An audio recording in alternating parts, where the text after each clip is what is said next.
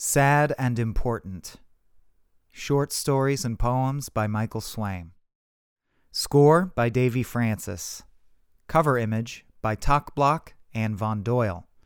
Distributed by Small Beans. Found online at patreon.com slash smallbeans. This audiobook is dedicated to Daniel O'Brien, who helped me name it, and to Jennifer Moore, who helps me name myself each morning and forget who I've been as many times as necessary.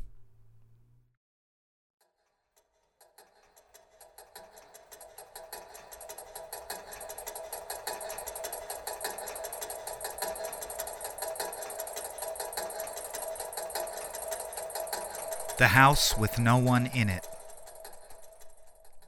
What's the big deal? It's just empty. It's not even that creepy. You go inside then, Erin spat back. Michael laughed, bulged his bottom lip with his tongue, and nodded a bit. I'll let you borrow Dusty. The offer had the desired effect. As Erin mulled over her decision, she could sense every kid present holding their breath, shifting their legs to find more purchase in the hard packed summer dirt, yes, but also to get that nervous energy out. They all wore Halloween costumes. Two wore capes that fluttered as huge quanta of wind lumbered around them, leviathan like, invisible. How long? Two months. This time there was an audible ooh from the onlookers. Michael elbowed Andy, and the scrawny boy giggled automatically like a pull cord toy version of the hero he was dressed as. No, Erin, no! The brat's six year old voice was a piercing whine of fear, and she could hear his empty jack o' lantern bucket rattling against his plastic handle. Let's just trick or treat. He tugged at the delicate black latticework of her witch's sleeves. Erin was 13 now. Mom had finally let her and her brother out alone for Halloween, even allowing her the blasphemy of choosing a scary costume instead of insisting on something from the Disney Pixar universe. All on the condition that if any harm befell the brat, the punishment would be on her head. And yet, the thrill of the costume and the oncoming evening had already begun to infect her.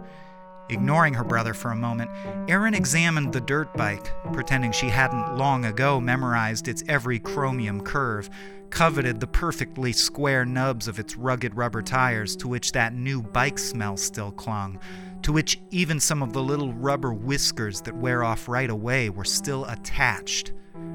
Michael's mom had gotten it for him as a consolation prize when he finished fourth in a karate tournament, a scant two months before Christmas. Erin's mind boggled at the unfairness of the world. The bike was purple. Okay, she said. She looked at the brat. You coming?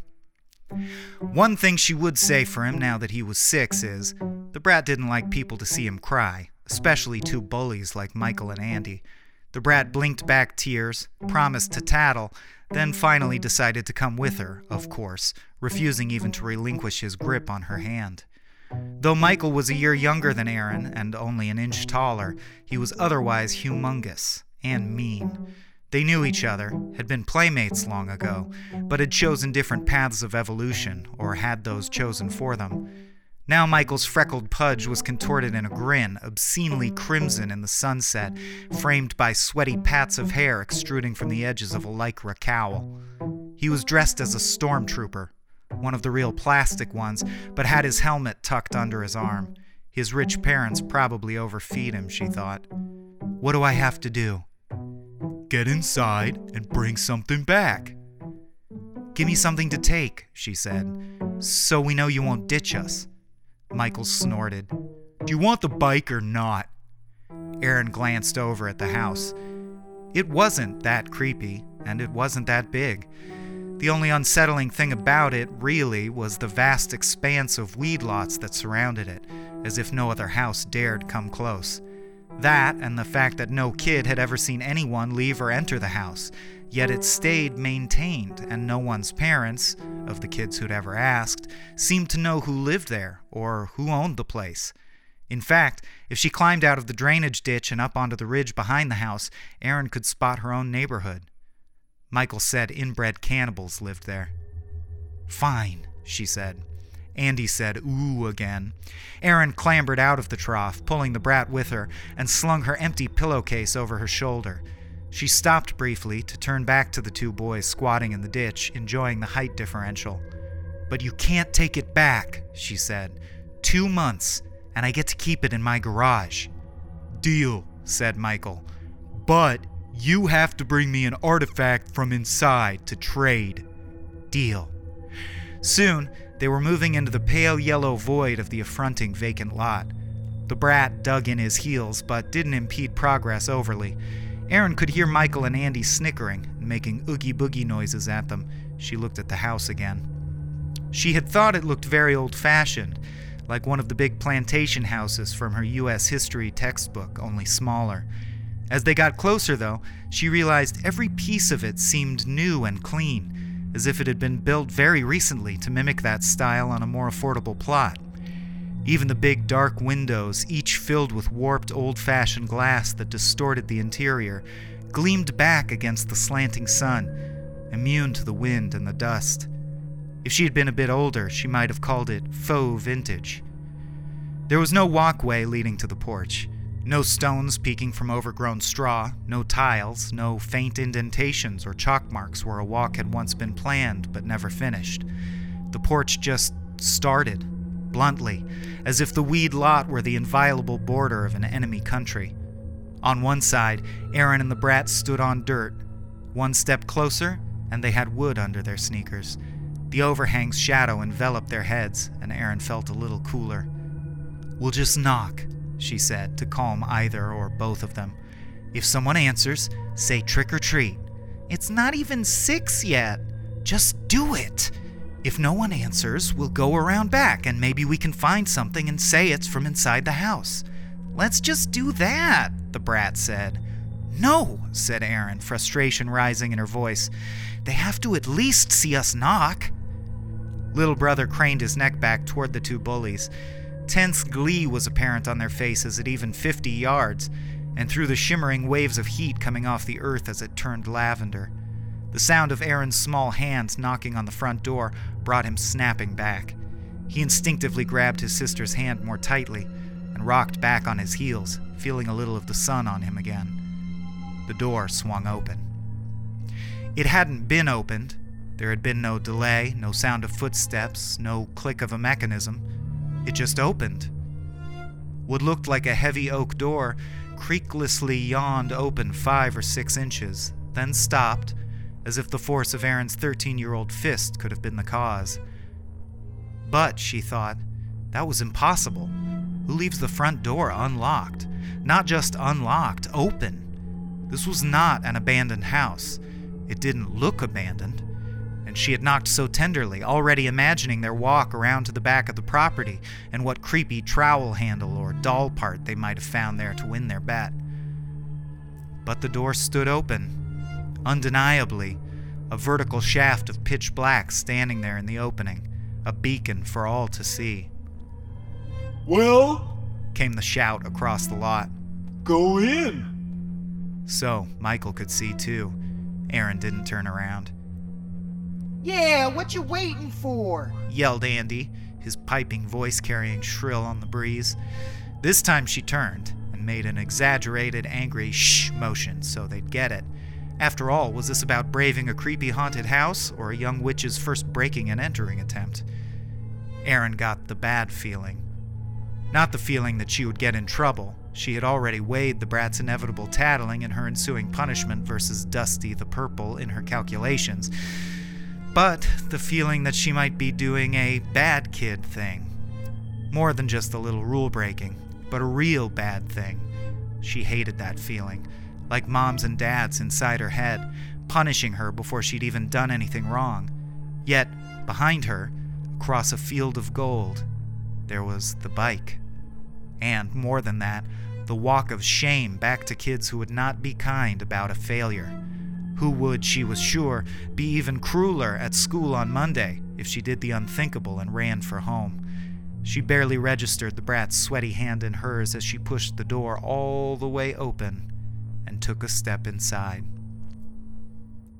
Inside was a small foyer, identical doors to the left and right, a hallway corner ahead, and a set of shiny wood stairs up to a small landing and more doors. It wasn't as dark as Erin had thought it would be, once her eyes adjusted, and the interior of the house resembled the outside, stately and old fashioned, but spotless and new, as if they'd just missed the cleaning lady. No cobwebs, not even dust motes in the shaft of light coming in from outside. Still, Erin kept her body in the open doorway, hand on the door, not wanting to venture any further. The brat made little whiny noises. We'll take that. She pointed to a wooden pedestal by the staircase. On it was a hand thrown ceramic bowl, partially glazed with a thick blue gloopy glaze, filled to the brim with what looked like decorative stones. A number of white tapers were nestled in the rocks, unlit, all the same height and straight as a quiver of arrows. No! No! said the brat in a whisper. He tried to pull her back across the threshold. Come on, Fraidy Cat. We'll just take some rocks. They won't even notice they're missing. With her superior bulk, it was easy enough to drag the tiny protesting mummy across the room with her, whether he wanted to come or not. And though she wouldn't admit it, she wasn't about to let go of her brother's hand before they were back outside, so it was both of them who would have to do it. She yanked him across the room, step by step, both staying quiet, the brat muttering no again and again. It was only ten steps to the alcove with the pedestal in it, but it seemed to take a full minute to cover the expanse. Once there, Erin quickly scooped three of the small, smooth stones out of the bowl, careful not to disturb the candles, and dropped them into her pillowcase. They hung small and hard at the bottom, candy for someone with a taste for broken teeth. She held the pillowcase in one hand and the brat in the other. The top of her head felt unbearably hot in her witch's hat, and she thought she could feel her green face paint running with sweat. Okay, she said. When they turned around, the door was closed. Again, it hadn't made a sound. Erin could not remember the light in the room having changed, but it was closed now, and, she saw for the first time, had no knob on the inside.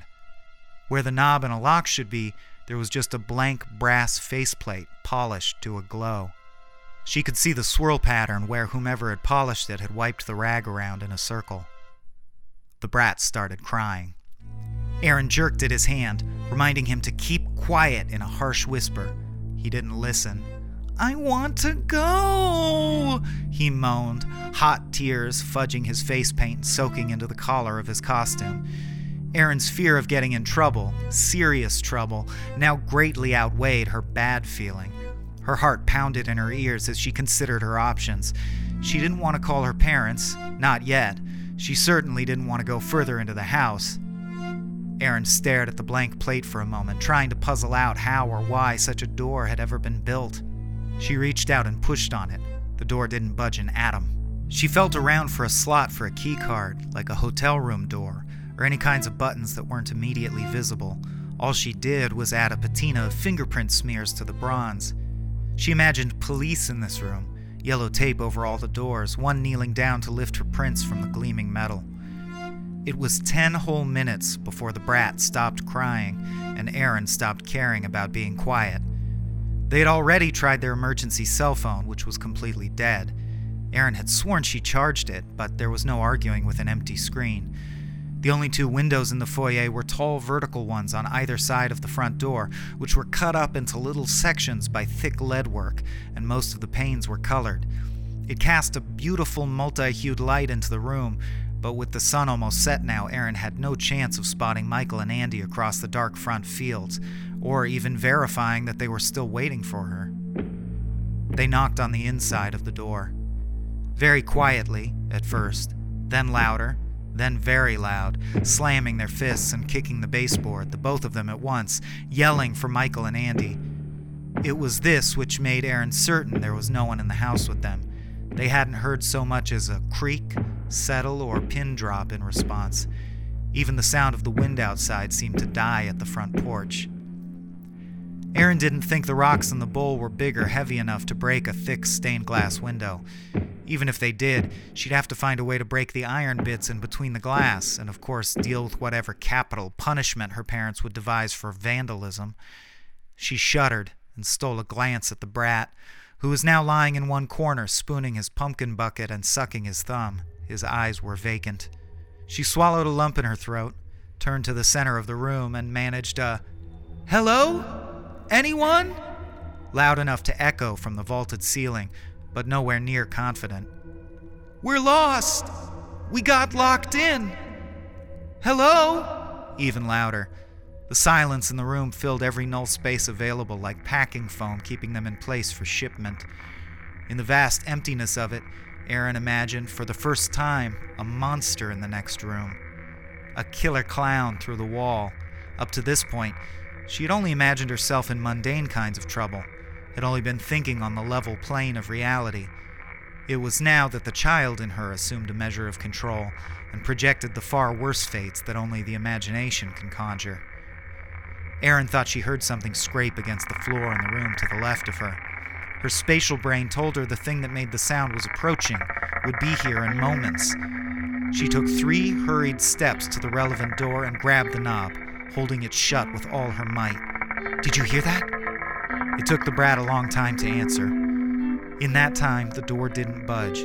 There were no more crab noises from the other side. Even though Erin strained so hard to listen for them, she thought she could hear her hair growing, the flow of her blood, the filling and collapse of the alveoli in her lungs. Hear what? No. Erin was quiet, still listening. Stop it. You're trying to scare me. No, I'm not. More nothing. Erin let go of the knob. Even as the springs inside wiggled the handle back into perfect alignment, the mechanisms made no noise. She was embarrassed now as well as afraid. She hadn't heard anything, of course. Two deep breaths. And then, We need to look around, she said, for a way out. She had expected, maybe even hoped for, some argument from the brat screaming, a tantrum, some token of babyishness so raw and primal that their mother would have had no choice but to come running. But the little six year old mummy gathered himself from the floor, gravitated over to his sister, wiped mucus on one gauze forearm, and nodded. She was the parent right now, Erin realized. She wouldn't get any more arguments from the brat, although she was positive he'd have no difficulty telling on her later. It was her responsibility now to save the day. Somehow, though she would have thought such an epiphany would make things scarier, the realization comforted Erin. If the brat thought she could get them out of trouble, then maybe she could. She could be, had to be, the adult for both of them. I don't think anyone is here, she said, in the nice voice Mom used to use when they were younger. Maybe we'll find a butler or something, or a back door. The brat nodded again, eyes wide, and she guided him gently back across the floor. Together, holding hands, they opened one door and then the other, leaving the staircase for last. Erin opened the left side door first to prove to herself that no scuttling thing lurked on the other side. And there was nothing, just a warmly lit wood paneled hallway with more doors on either side. These ones all had knobs. At the end of the hall, it looked to open up into some kind of larger den or living room. The door on the right side yielded stairs, descending into darkness. The stairs turned a cubic U after ten steps or so, and they didn't venture to look around the corner, since they would have had to pass over the door's threshold to do so. Erin no longer trusted the doors in this house. They walked up the staircase in the main foyer, careful to hold the railing the whole way, and at the top, found even more closed doors that, when peeked through, offered up perfectly made guest beds and linen closets with fresh sheets folded crisply and waiting to be deployed. Off the upstairs landing, another hallway led left and right. The living room, Erin decided. Maybe there's a phone we can use. The brat nodded. They went back downstairs. Erin held her brother's tiny fist in hers, turned the knob on the left hand door again, all the doors seemed to be weighted to close themselves when not in use, and opened it once more onto the hallway that terminated in a den. She stepped through, half expecting to feel a static charge wash over them, but nothing happened. A few more steps down the hallway, and she felt her brother's hand tighten into a rock hard ball and go ice cold. She looked back at him instinctively, wondering what could have frightened him so badly. Where she had been holding his hand in hers, Now she was grasping a cool bronze doorknob. Before she could stop herself, her inertia pulled the door to the foyer shut behind her. This time, she heard the click.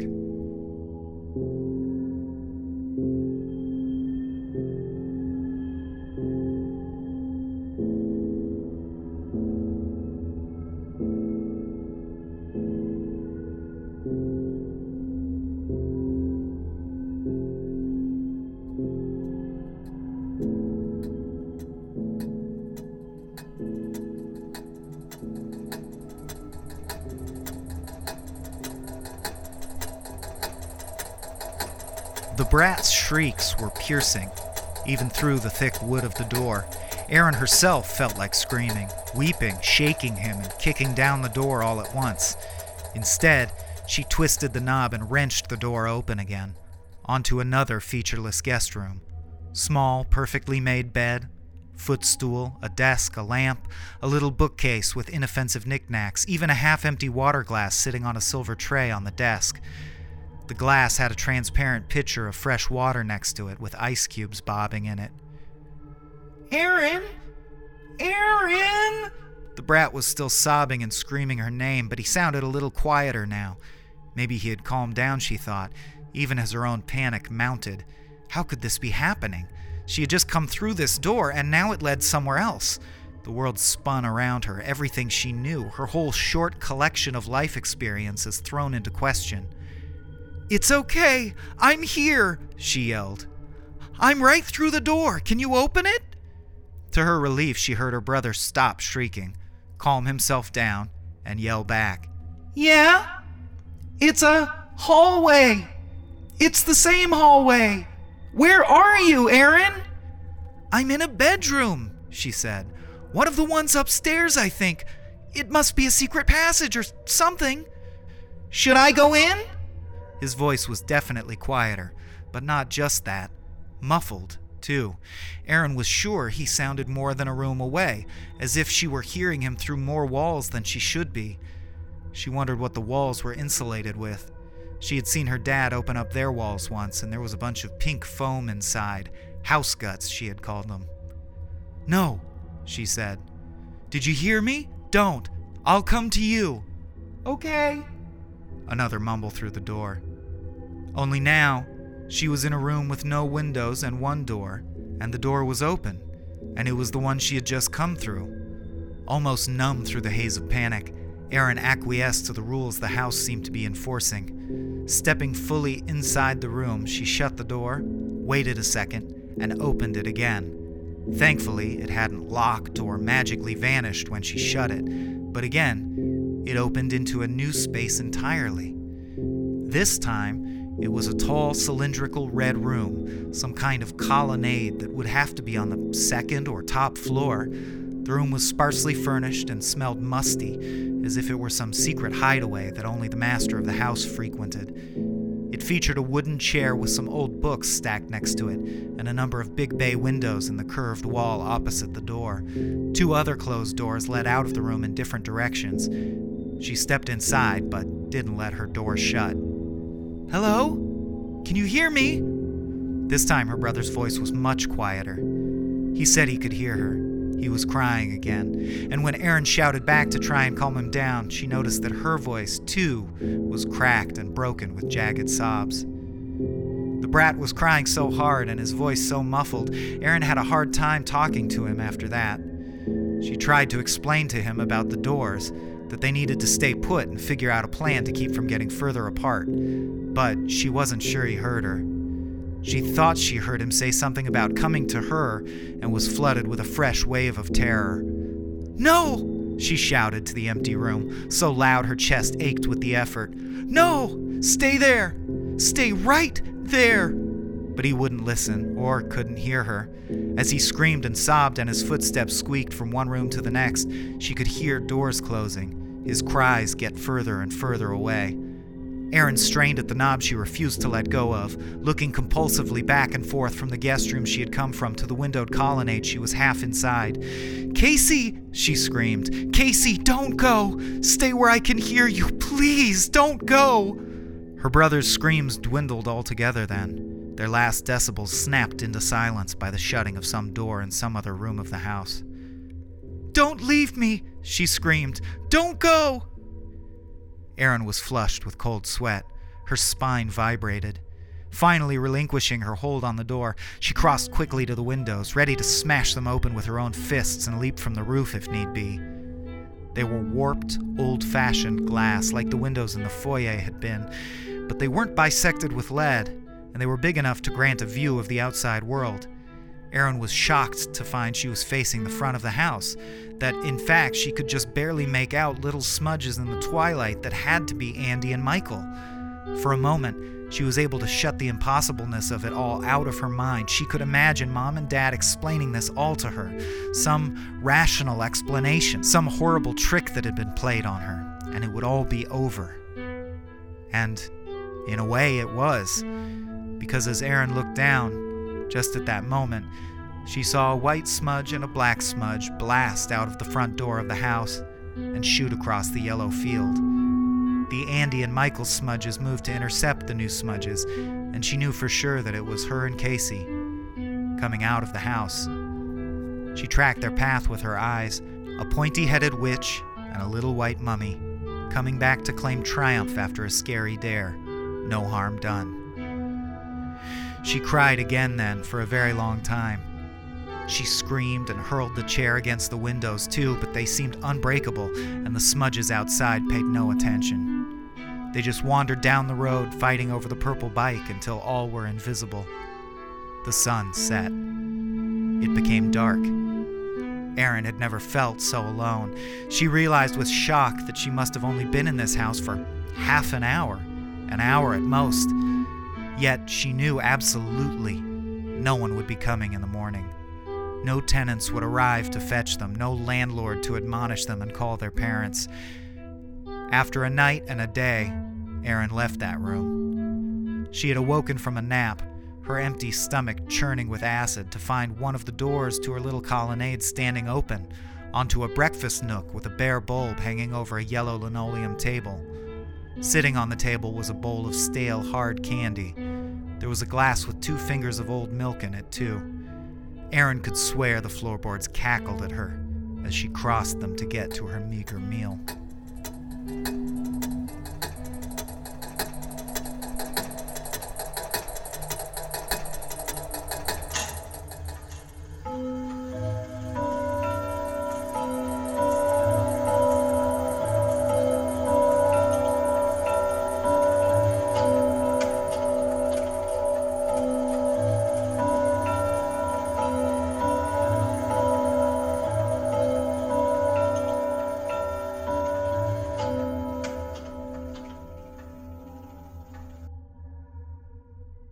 By her best guess, Erin was 17 when she heard Casey's voice again. She didn't think of him as the brat anymore, just Casey. He would be 10 now. She had been camped out for five days or more in a well stocked library, feeding off scraps she'd carried with her and using a wastebasket as a toilet and book pages as paper. The whore, that's how she thought of the house now, seemed to delight in cleaning up her waste while she slept but rarely left her food and almost never water. Whatever invisible staff labored under the whore's command, they did good work. Her dad had said the word whore a couple times in front of her. She had been acutely uncomfortable at the time, feeding off of his angry vibe and her mother's outrage, but now she used the word like a weapon and a tie to her family. Erin wondered if the version of her that she had seen leave the house was just like her how it could possibly fool her own parents. She wondered if the windows had just shown her that, like a movie, to torment her. She wondered about ghosts. She wondered about hell. She wondered about time loops and sin and Indian burial grounds, but the whore never said a word. The other thing about this room was it had a skylight, big enough for Erin to fit through. She had not seen windows of any sort in any of the whore's chambers since the colonnade room, four years earlier. She had been unable to think of a way to reach it so far, but liked to nap in the square of sunlight it let in, or watch the lit patch migrate across the floor. She imagined growing up in this library, learning everything she needed to from the books until she was as strong and big as her dad. She wondered, if he were here, if he would be able to break the glass, if they could reach it, that is. And of course, her lack of food and water would force her to move on soon, as it always did, deeper into the house. No matter what door she chose, no matter what room it spat her into, Erin always thought of it as deeper. Casey's cries were, by this point, a cruel joke. Just loud enough to make her sure it was her brother, far too muffled to attempt any communication. She tried anyway, screaming herself hoarse, knocking bookshelves over, exhausting her body pounding against the walls and doors. Casey only cried and called her name. Eventually, she couldn't take it anymore and ran out of the library and through seven other doors before she collapsed, panting, into a just cleared dining room replete with the smells of a Thanksgiving dinner lingering in the rafters. She didn't talk to Casey again for 11 years.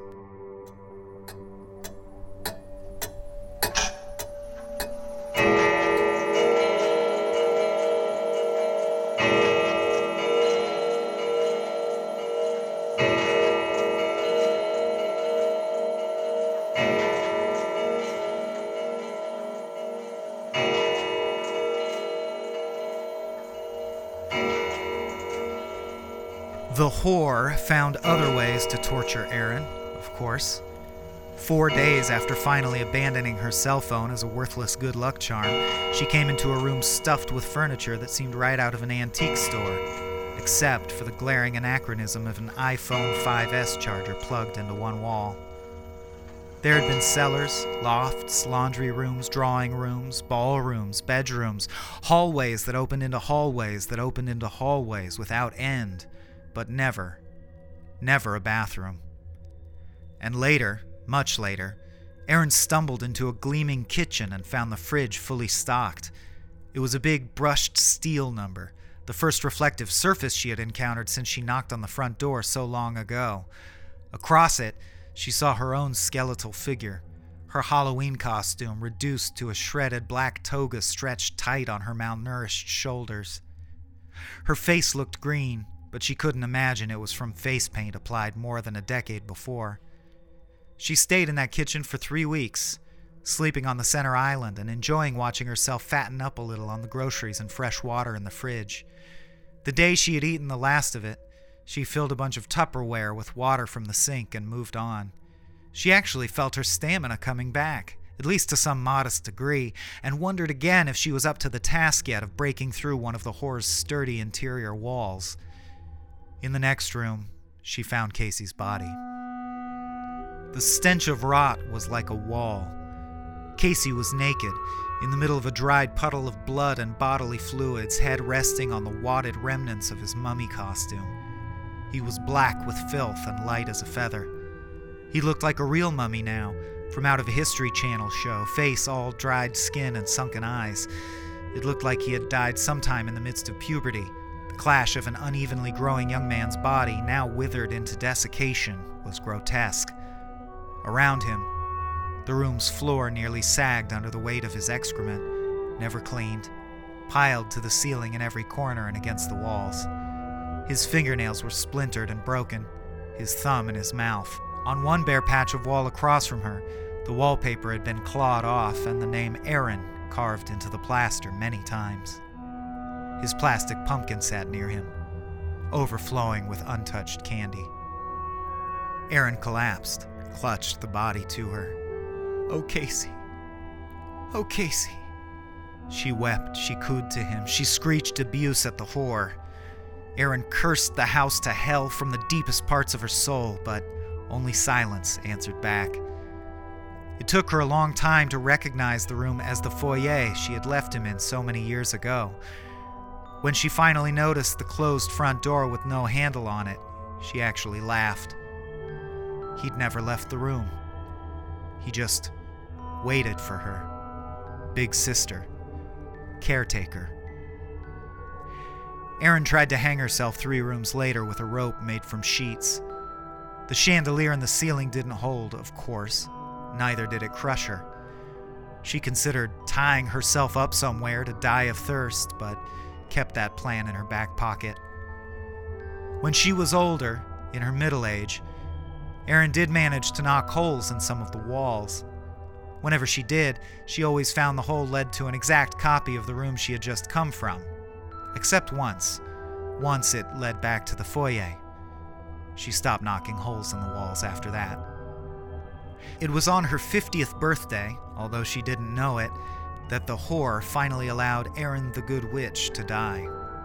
She had indeed tied herself to something, a defunct water pipe in a cramped attic crawl space, and waited, delirious from thirst and hunger, for her final triumph over her ancient enemy. She had chosen the room because it had a small circular window in one end, which she could look out of from her perch. This was only the third window Erin had encountered, and she tried to stay very focused on the tiny round world outside, even the vacant lots and summer ditches as she slipped away hour by hour.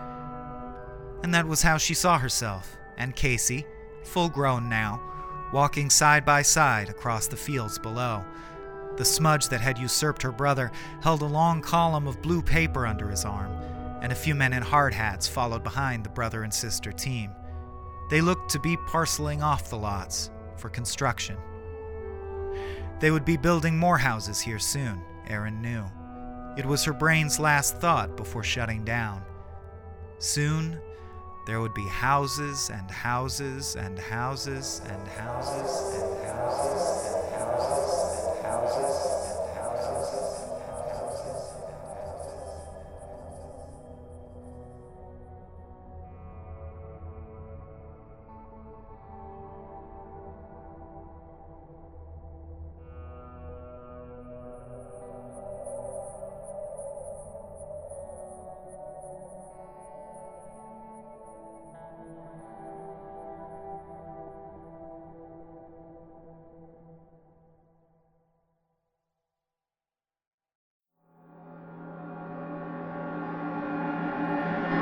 The Blessing.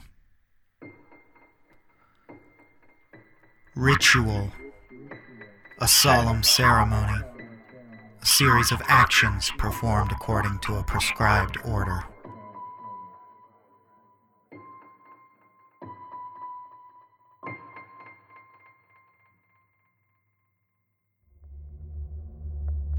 The night thing scraped and slithered across the shingled rooftop needing desperately to feed. It rattled each exposed rib across the sandpaper surface in hopes of a hollow sound, some crack or ingress. Its belly wheezed like a slackened bellows, an empty pelican maw. In this part of the world, it was cold on a winter night, and few had left their windows or a door ajar when the clock struck midnight and everything froze. But the night thing could make its bones jelly for a price. The price was pain. And so it squeezed itself, screaming, between some loose mortar work and filled the empty space behind the building's wall like a pudding. It smelled rat droppings and rust. Scuttling sideways, breathing in the sickly scent of its prey, the thing of the north let its flesh tear on bent nails and staples, heedless. It bled disappointment, hammered at the drywall. Several hours later, it managed to force itself into the ventilation ducts and spilled out into a darkened closet. The door was closed, but the night thing could ooze through underneath if it endured enough torment. It took half a day to recover the fragments of its pain shattered mind, then slid into the master bedroom. All was still and would be until the ritual was once again complete. Eons of torture stood between the night thing and the scraps of normal time that were all that drove it on. Every precious year of its eternal life cost it millions. Naked, desiccated, it went about its task. It found the place of worship, festooned with lights and gifts for others. Beneath its breath, the creature muttered a brief blessing for the home and family within. It spat the holy words as if they were a curse. No matter. The ritual had been fulfilled, or at least one billionth of it. The night thing was free to feed. There were four in the house an adult and three children. The night thing enveloped each frozen body and siphoned something oily and lugubrious from them. It devoured part of them, but felt no satiation. It could not live on human sin alone.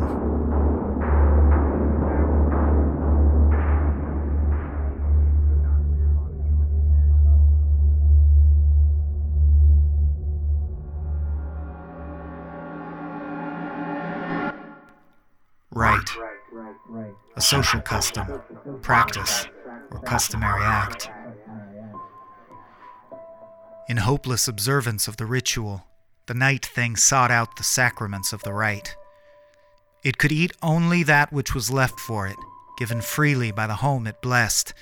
It was a futile gesture, so few now believed, yet the lowly thing owed them its servitude whether they held their ends or not.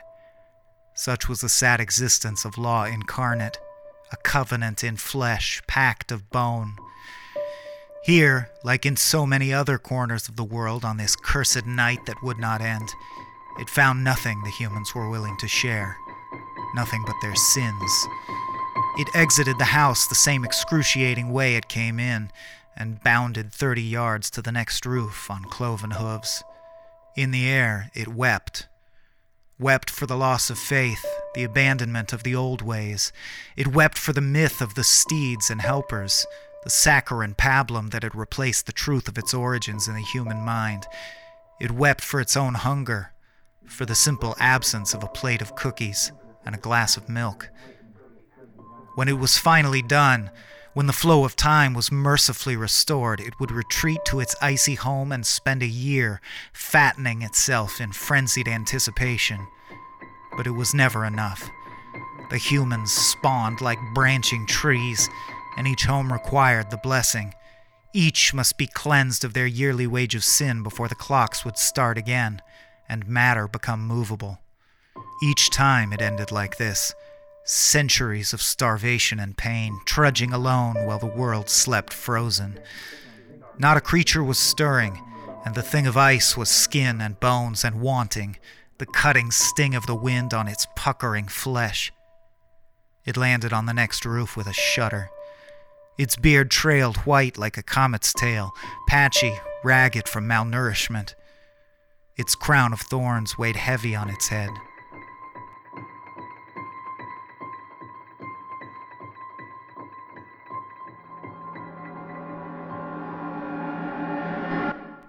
Pact. A formal agreement. The night thing bled then, bleeds still, will bleed always. It bleeds as it bled on the cross feeds on sin as a matter of scriptural fact. Forgive it, Lord. It knows not why it does. It rose from the dead in a cave, dark and alone, and found nothing but this wretched existence waiting.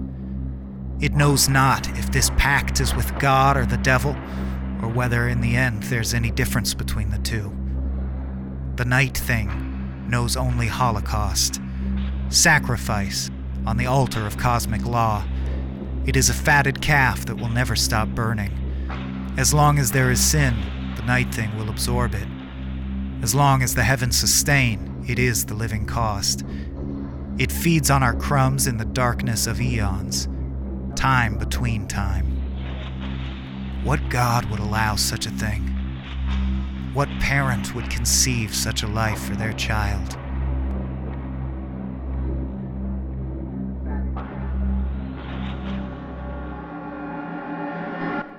Covenant, a formal agreement between humanity and the divine. In home after home, the night thing readies its blessing like a dagger, steels itself to again bestow upon some misbegotten piece of human filth that which it is so cruelly, cynically, so tragicomically denied. Its lips split around the bitter whisper Merry Christmas to all and to all a good night.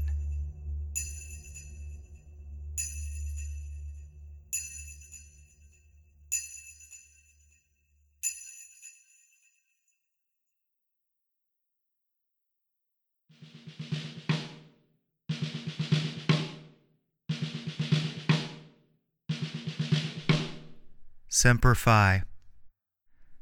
Neil bent down bringing his distorted face within inches of Samantha. He felt his mouth tighten in a jagged V, almost a smile, but for the rankled nose and aching tension in his jaw. Sweat trickled down from the crew cut he habitually wore and stung his eyes.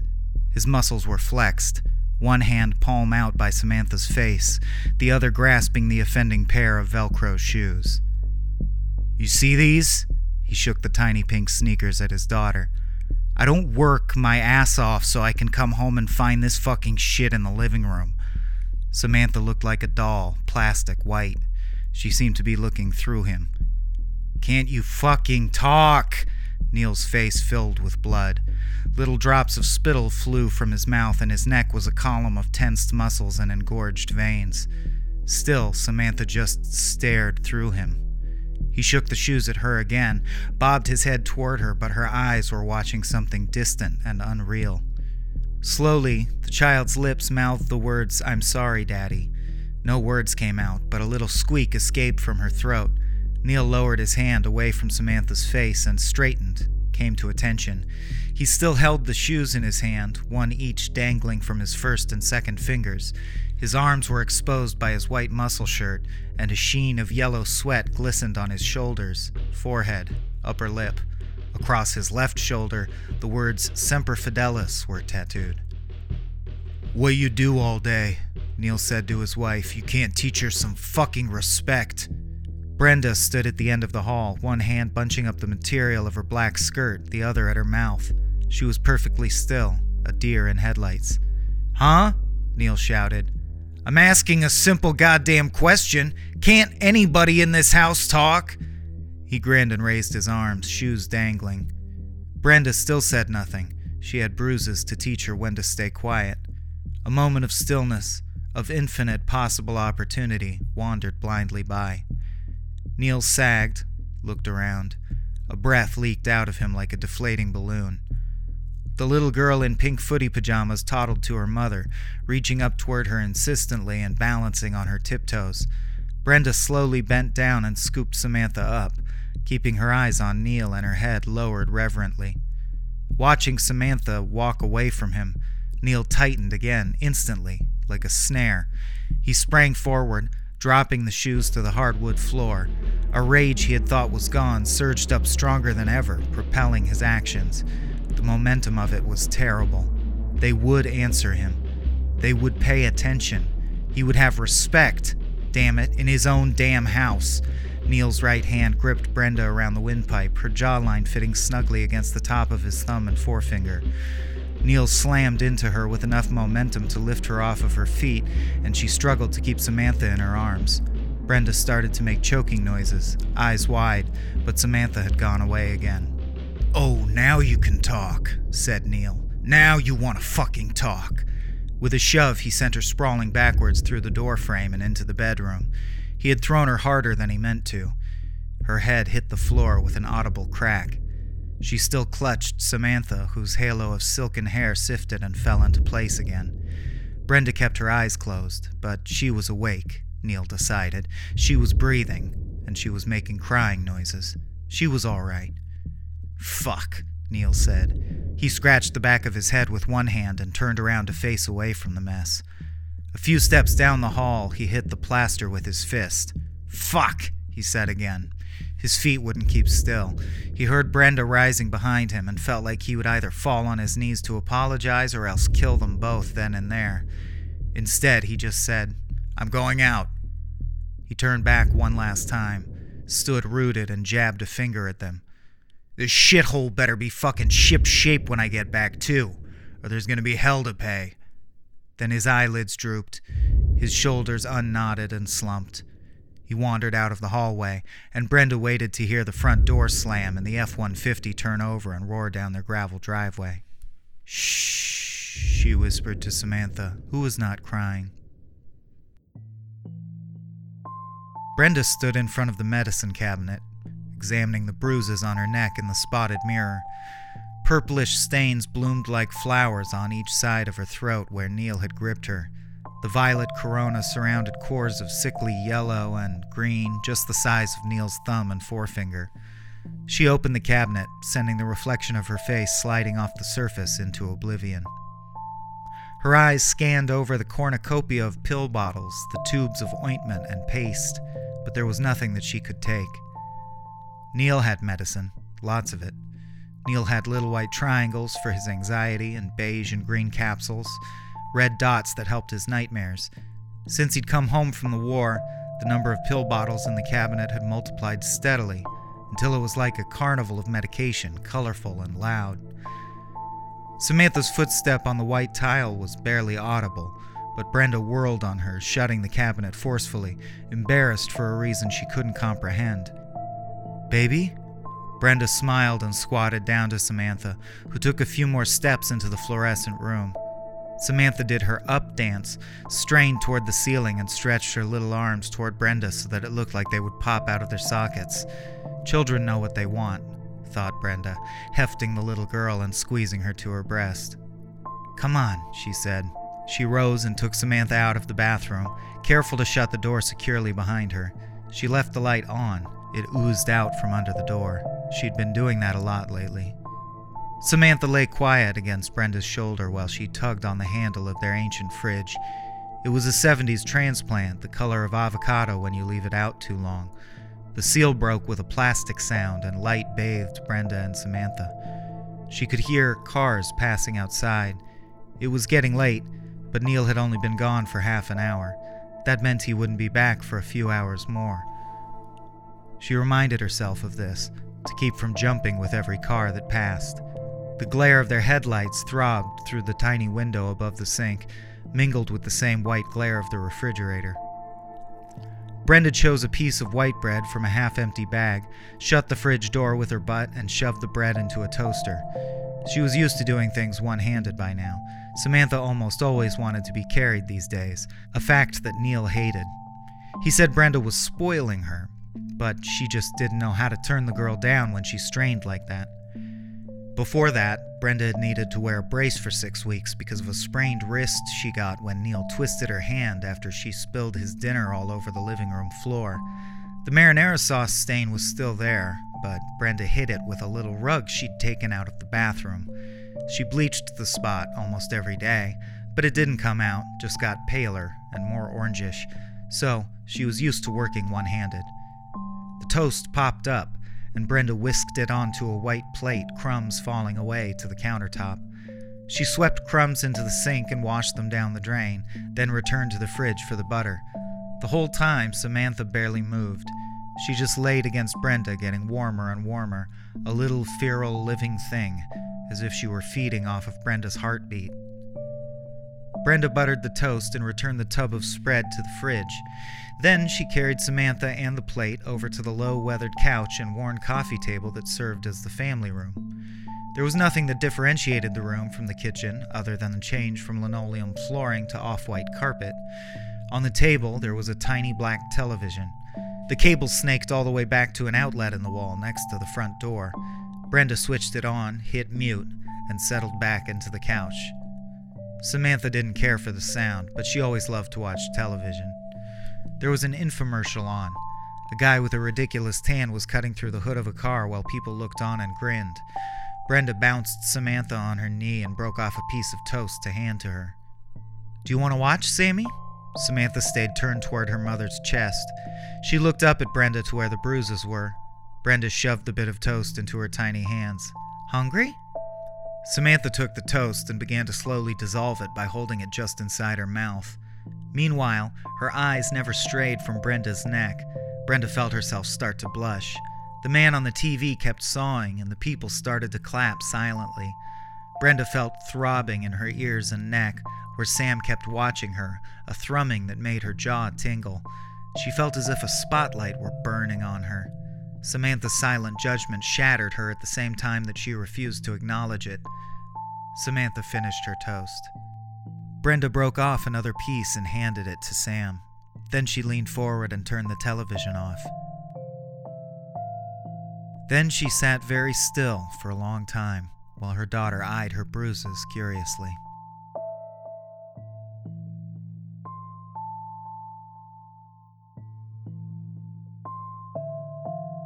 It was night. It was raining.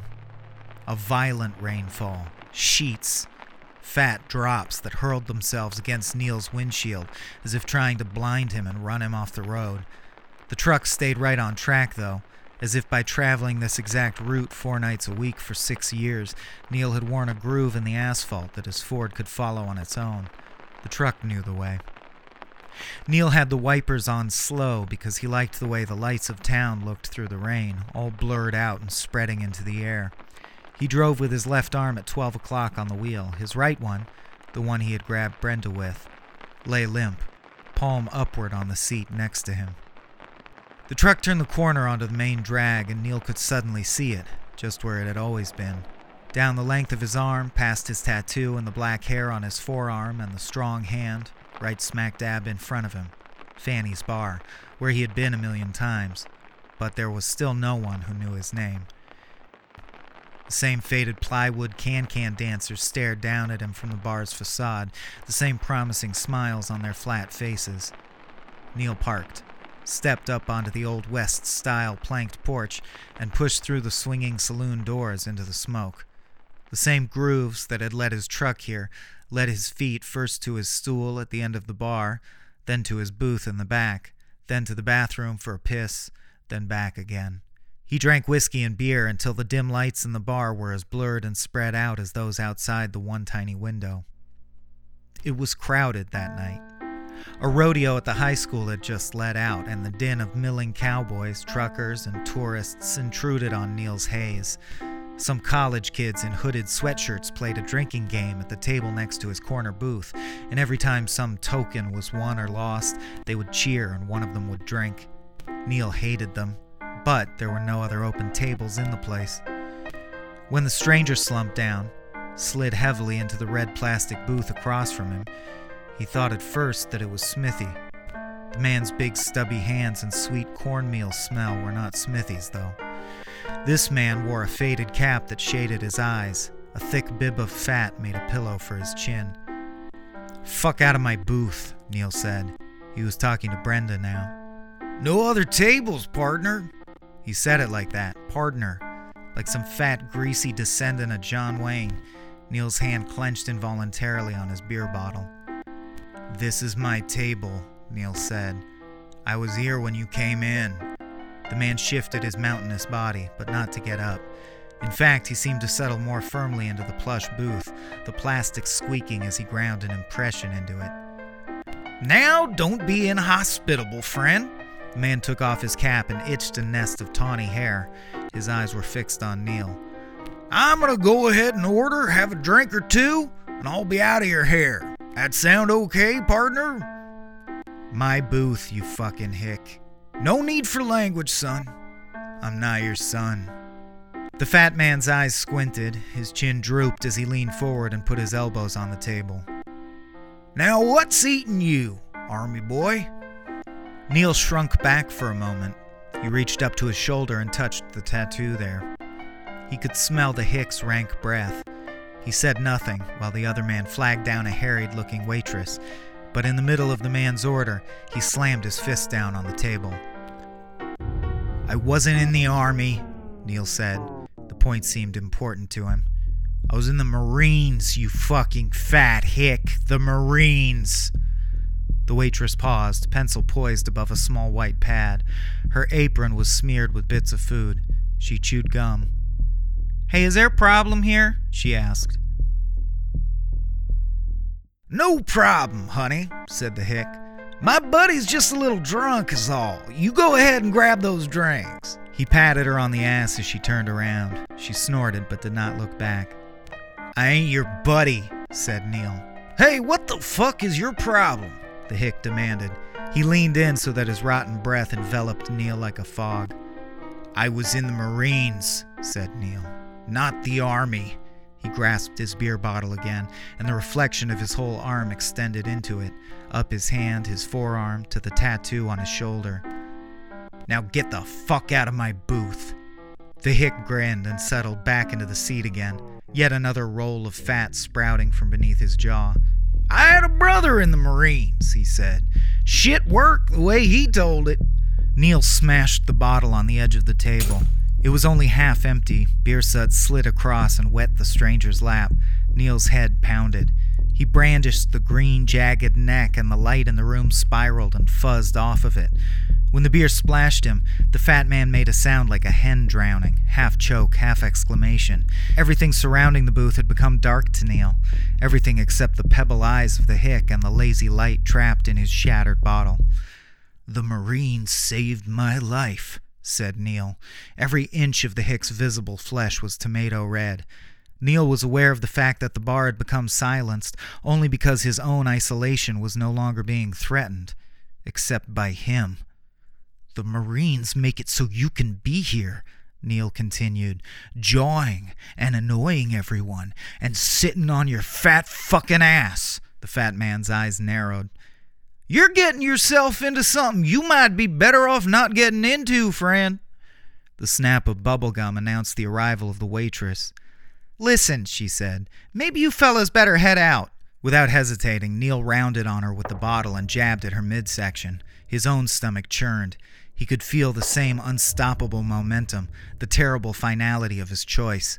It was partly relief that washed over him when he felt the meaty arm on the back of his head.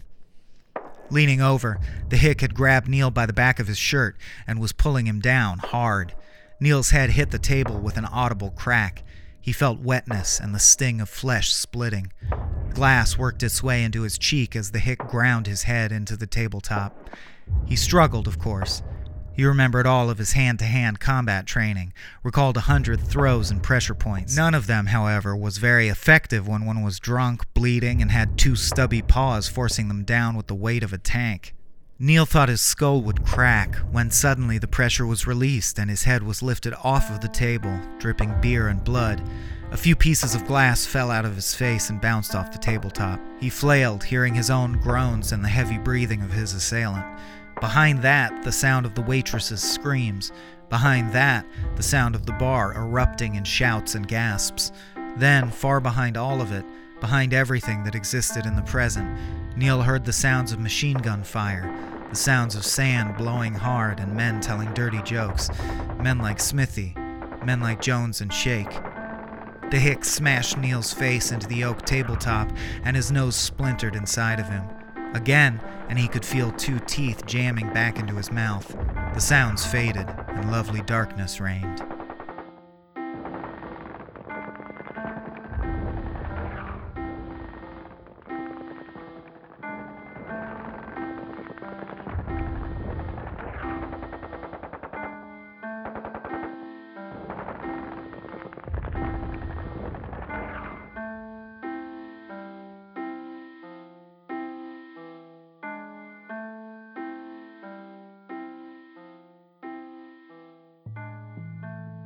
Brenda pulled the puffy blue coat down over Sam's head and upstretched arms.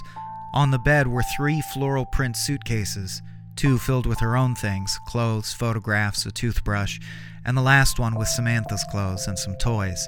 The pink sneakers sat on top of the pile. Brenda spoke in a manic whisper, her vision going blurry with tears. We're going to stay with Aunt Judy in Nashville for a while, honey. Won't that be fun? Samantha nodded, sticking her thumb in her mouth as soon as the coat was on and her arms were free. The dim lamplight gathered around her as she watched Brenda packing. Daddy? the little girl muttered around her thumb. No, said Brenda quietly. Daddy's not coming. She continued to pack some bras, a hairbrush, lipstick, a slipcover Judy had crocheted for her. Everything got piled on, clothes shoved to the back, unfolded. Brenda stopped when she opened the jewelry box. It was the old wooden one she had kept in her room as a child. It was dark and worn, with flowery carvings skating across its surface. Inside, couched in their little velvet nests, were all of the pieces of jewelry Neil had gotten her. The jade brooch was hers, that she had owned, but the rest the golden turtle earrings, the wrought silver necklace, the elegant alabaster bracelet Neil had brought them all home for her. It just seemed so empty, he had said. It was true that she didn't really wear jewelry, she kept the box for other reasons. But he'd come home with a new one every month or so, until every little space was filled with a glittering treasure. I want you to shine like the stars, he'd said at times like that. Though Brenda had not really worn jewelry before, she wore it when Neil gave it to her. She wanted him to know she appreciated what he'd given. Samantha tugged at Brenda's skirt.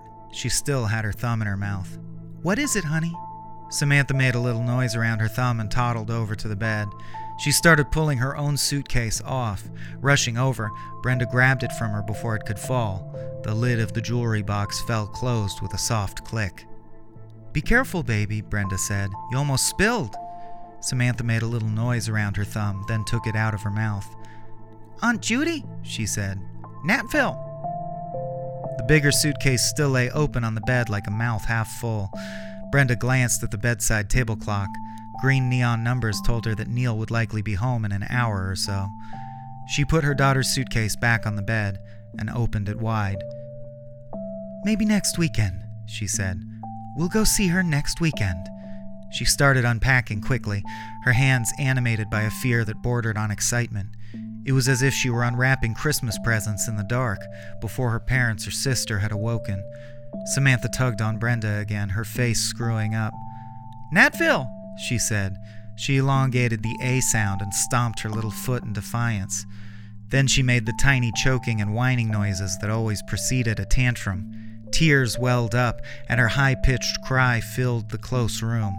Without hesitating, without ceasing her rhythm, Brenda gathered up her daughter and started to shake. Stop! Brenda said, lifting Samantha up to meet her eyes. Sam, stop crying! Samantha cried louder, harder. Brenda shook harder. Samantha Kelly, you stop crying this instant! The way she said it, the anger that flashed into her voice, desperate, disgusted her. Samantha seemed to stop crying as if her eyes were faucets. All in pink, the child sniffled, but faintly, and stared back at her mother. Brenda realized her own heart was beating wildly. She was more frightened than she had ever been in her life. Frightened of being caught, frightened of being judged. And all the while, Samantha stared. A new half understanding bloomed on her wet face, and she became completely quiet again.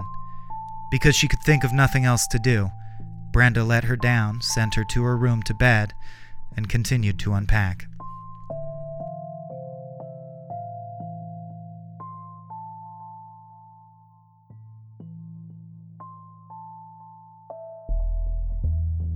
Neil knew that he shouldn't shoot up.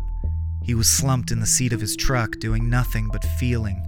Feeling the holes in his cheek, the pulp where his nose had been, and the two bleeding pits where his teeth had been smashed from their sockets. His jeans and muscle shirt were soaking wet, plastered to his body, his army boots waterlogged. He didn't know what time it was, but it was late. Fanny's had been closed when he'd woken up, sitting up against the rubber wheel of his truck with his legs sprawled out in the mud in front of him. They'd left him there, he thought, to die. No fucking respect.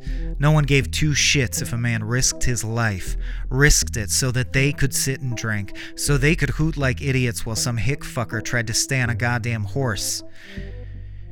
He'd been wet and shivering and racked with pain when he'd awoken. He'd vomited.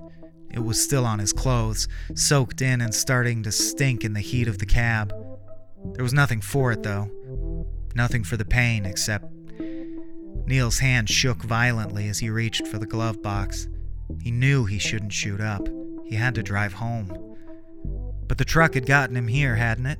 The truck would get him back. Neil fumbled in the box for the needle and the little silver topped vial. The truck knew the way. And ten minutes later, when it roared into life, and the rain poured, and it pulled out of Fanny's parking lot and onto the main road, it was only habit that kept the truck on course. Neil drove with the wipers off this time, despite the heavy rain that hammered at the windshield. Each drop made a pellet gun noise, snipers firing wave after wave of impotent rounds at Neil's truck. Swerving did nothing to help avoid the onslaught, but the truck swerved nevertheless. Three more miles. No other cars had passed Neil on the road. He drove hunched over the wheel, both hands kneading the rubber until his palms were raw. Double yellow line ran beneath him, sometimes to his left, sometimes to his right, but mostly right between his wheels. A yellow brick road. The headlights followed it, searched it out while Neil's brain spun and sank and sizzled with the drugs. The headlights alit on a green road sign, illuminating it for a split second with the white glare of a muzzle flash. In the heat of that flash, Neil could see men and sand and blood. He could see worlds that no longer existed for him. Words and images crowded his mind and fought for Neil's attention. Each one threatened to shatter the euphoria of the drug coursing through his veins, to turn his blood sour and curdle it, bring him back to his broken nose, his shattered teeth. Neil screwed his eyes shut, let the truck drive, but the hallucinations or memories or whatever they were clawed their way up to the top of his reeling consciousness. There were the men, the many faceless at boot camp. Slog, climb, sleep, wake up, eat, repeat, do it, climb, shoot it, go. The massive drill sergeant and the olive green that pervaded. The cold bunks and body sized trunks at the foot. There were the other men, the buddies, the brothers, the real core. Smithy's deck of battered playing cards, Jones's crooked teeth, Shake's little square glasses and jumping Adam's apple, getting tattooed together during R&R, Semper Fidelis, always faithful, oorah.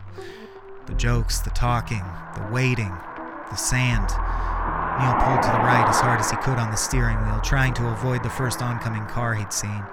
The honking and the headlights filled his cab, and he was gone again. Two more miles. Smithy was dead.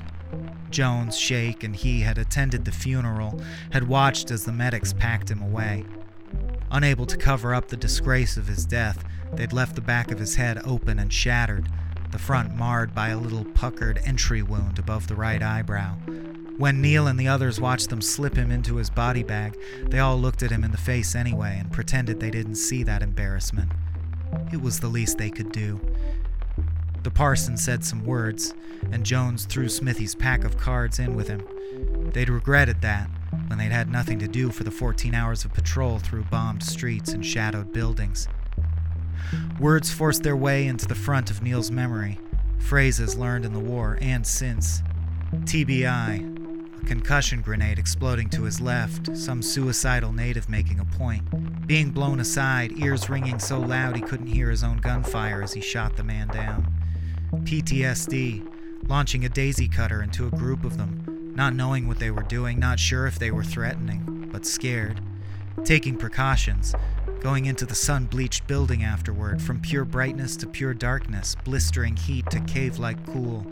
Seeing them all with legs and feet hacked off, all bleeding and all moaning, all faces, all questioning eyes. The sniper, hot, choking hot, and had been waiting for hours, for years, when the sniper tags him right on the head, right on the goddamn helmet, like ringing a bell. Moving, changing positions, examining the ash gray helmet, the streak of still warm metal where the bullet rubbed against his head at the speed of sound. One millimeter saving him from instant death. Saving him miraculously. Saving him for what? The truck came to rest a good distance away from the house gravel crunching beneath its tires as Neil pulled up and killed the engine. The car door gave all too willingly, spilling him out onto the driveway to flounder and drag himself upright. The pain was with him again, all of it. He stomped heavily to the thick front door and fumbled for his keys, ignoring the rain that slanted in under the green eaves. When he came in, it was four in the morning by the antique clock on the kitchen wall. The house was dark and quiet, the rain sounding against the walls like a soft drumming. The green army boots he wore made puddles and sloshed with each step. He rounded the corner into the hallway, saw a dim glow of lamplight emanating from the bedroom. When he got there, Brenda was waiting for him. She was sitting on the made bed, doing nothing but sitting with her hands folded on her lap. As soon as he stalked in, her body went tense and she shot up. Oh my god, Neil, what happened? she said. Neil said nothing. He just stood grinding his teeth and listing back and forth. Brenda went to the closet where the three floral print suitcases were. They sat empty and open at the back, each item they had contained meticulously put back in its proper place. She pushed them aside and found the first aid kit, pulled out some gauze and bandages. When she tried to touch his bloody and crooked nose, Neil pulled back suddenly and pushed her away. She landed back on the corner of the bed again, her hands in her lap cradling the bandages and gauze. What happened? she asked again. Did you get in a fight? Anxiousness made her voice high and tight. Her cheeks scrunched up and squeezed teardrops from her. And as her husband kneeled to lay his bloodied head in her lap, Brenda's eyes went wide and glassy, an expression so practiced It could have been a tattoo.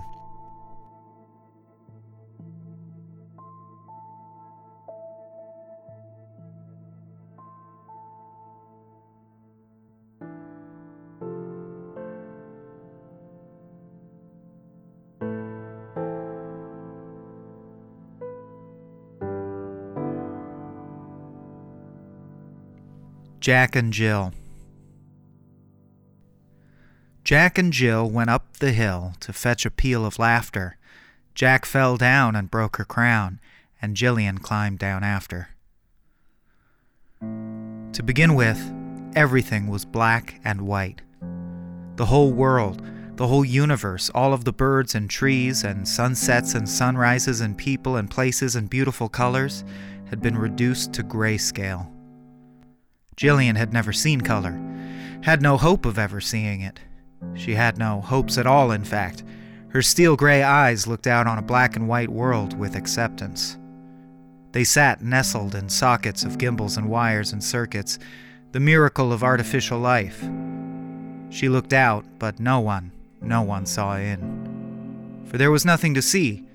No soul raged or yearned behind the eyes of a robot. No dreams took flight in her mind of electronic impulse and whirring servos, the simple lattice of behavioral palettes that made up her awkward imitation of humanity. She danced the human dance, childlike, but thought nothing of it. She lacked the self consciousness with which to do so.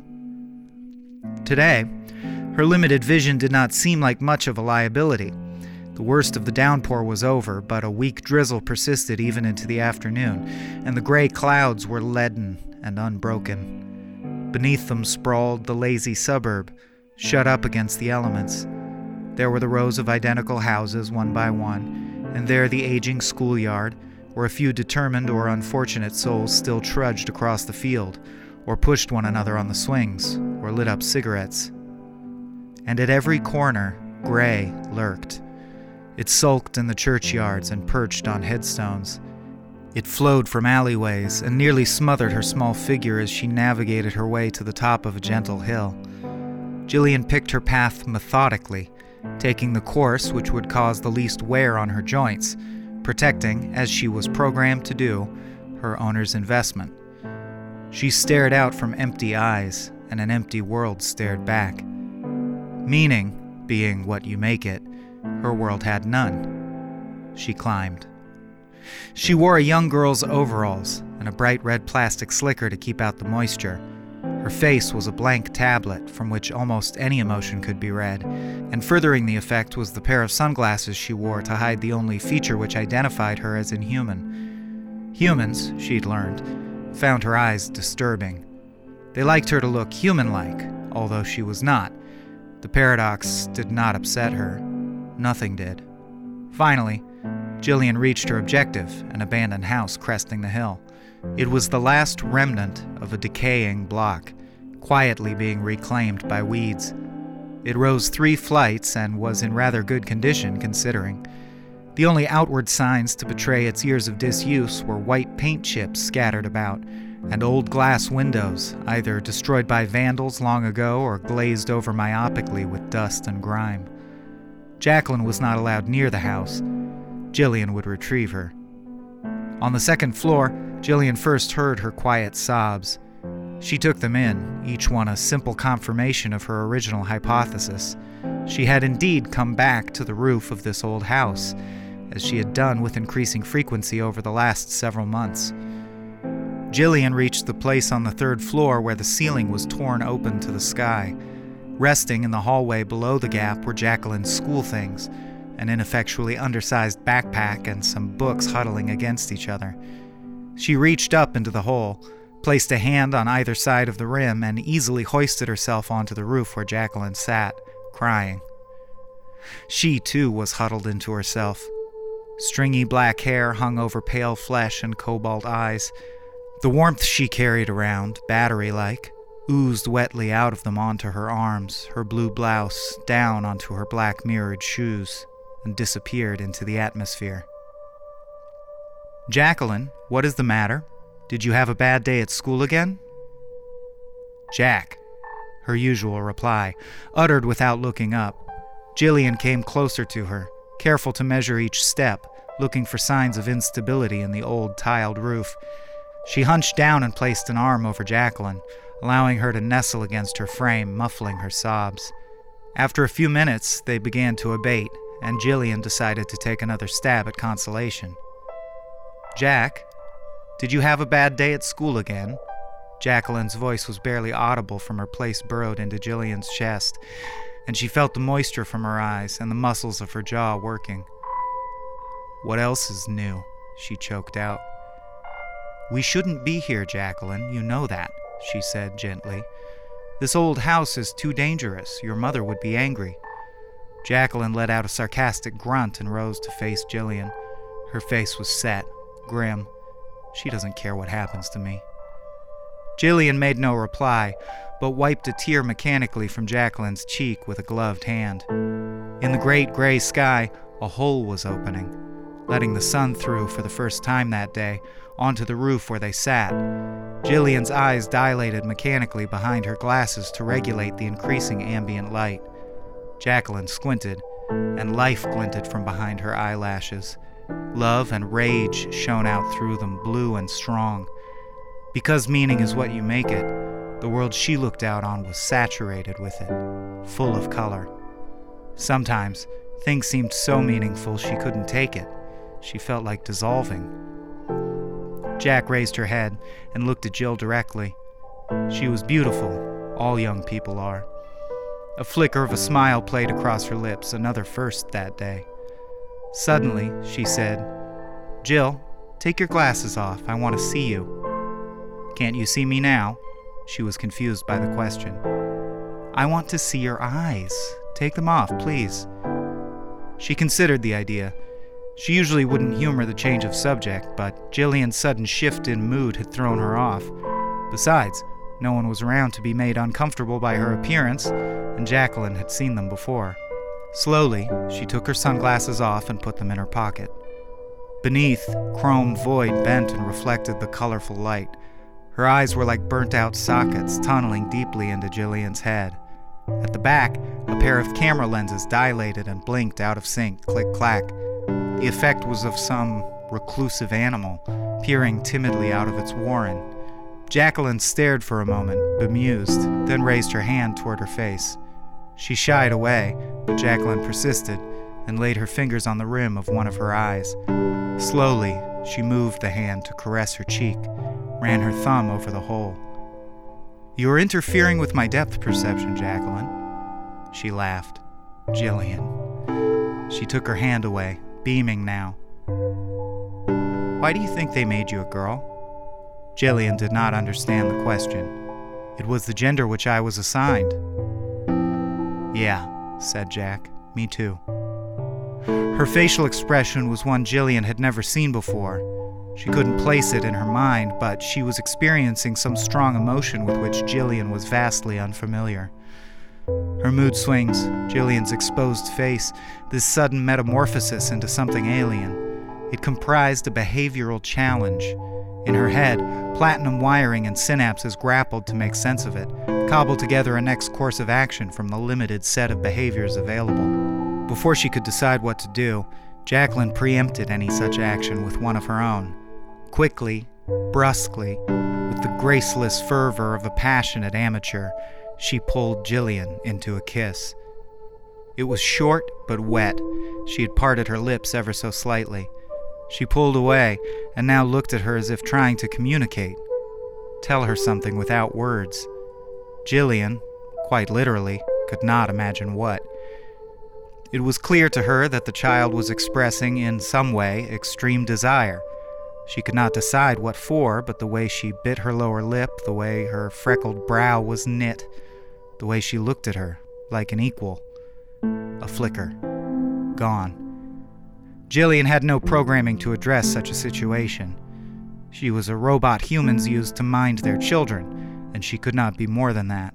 Not even the hope of something more, or the ability to communicate that hopelessness to a young woman finding herself. She pondered. A flicker of sensation. Such a thing had never happened to Jillian. Perhaps some malfunction? As she sat, Jacqueline looked at her and her expression seemed to melt. Sour. In the oppressive silence, even the afternoon drizzle had stopped. Jack felt a heavy weight in her stomach dragging her down. She stared at her trusted companion, this one that had grown with her, watched over her since before she could remember, cared for her more than anyone else, but found nothing. Too much nothing. A dizzying void. She searched those eyes, but only the click clack of little lenses spoke back. A fucking mannequin. I'm sorry I did that, Jill. She said it blankly. She seemed to choke on it. Her eyes were wide so that Jillian could see white all the way around them. She was breathing hard, deeply. It's quite all right, Jacqueline, she replied with a newfound equanimity. Jacqueline's face now spoke of guilt, shame, and sorrow, emotions with which she was familiar. Now, she thought, something could be done. The child could be safely corralled, their surge of emotion allowed to play out, perhaps a guided meditation later in the day. Still, that flicker. Jill filed a record of the neural event away to be analyzed more thoroughly at an appropriate time. For now, she decided she must get Jacqueline home as soon as possible. Don't you think, she asked, it is getting rather late? We should hurry to be home before sunset. Indeed, the sun hung low in the blanketed sky. Just its rim could be seen, peeping out of the bottom of the hole in the clouds that overlooked the ancient house. Jacqueline did not look up, but instead seemed to have collapsed again. Her shoulders shook as if with tears, but none came. It may have been laughter. Jacqueline, I must insist that we leave now. My name is Jack. Jack, she relented. We really must be going. Your mother will be very worried. Jack stood slowly, shaking. Jillian rose as well and turned to climb down into the house. As she squatted by the open hole, she heard Jacqueline's voice, though not her words, and turned again to look at her. The child was standing at the edge of the roof, the front of her shoes off the ledge. Jacqueline, you can't get down that way. It's too dangerous. Please follow me. Jack didn't look up, only repeated what she had said. I love you, Jill. Jack, I don't understand. Now she did look. Tears stood out again in her red eyes. That expression was there, Jill saw. She wanted something, but what? If she didn't know what it was, she couldn't give it to her. Jill waited for her to act. I know, she said. Then her head described a semicircle in the air as she allowed herself to tumble forward off the edge of the roof. Seeing instantly that she could not stop her, Jillian didn't bother to try. She must conserve her motion, she remembered, prevent decay, protect her employer's investment. Jack fell, and Jillian heard the impact, sickly wet below. The sound was information, which Jillian used to build a picture of the world. She assembled these perceptions into thought, a working model of reality from which to derive a course of action. In this case, the reality was Jacqueline had just fallen four stories onto a rocky incline. She was certainly badly injured, most likely dead or dying. Jillian's responsibility in such an instance was to ascertain the child's condition and report it to the nearest authority, then her parents. Good, she thought. Something to do, something clear. After climbing back down into the third floor of the house, Jillian stood for a moment to replace her sunglasses. Looking up through the hole in the roof, she saw that the clouds had shifted. The sun now gazed down directly through them onto her face and shoulders. The roof hole stared back, blind eye for a blind eye, at the sun above. Jillian, oblivious, gathered Jacqueline's things and went to inspect the body.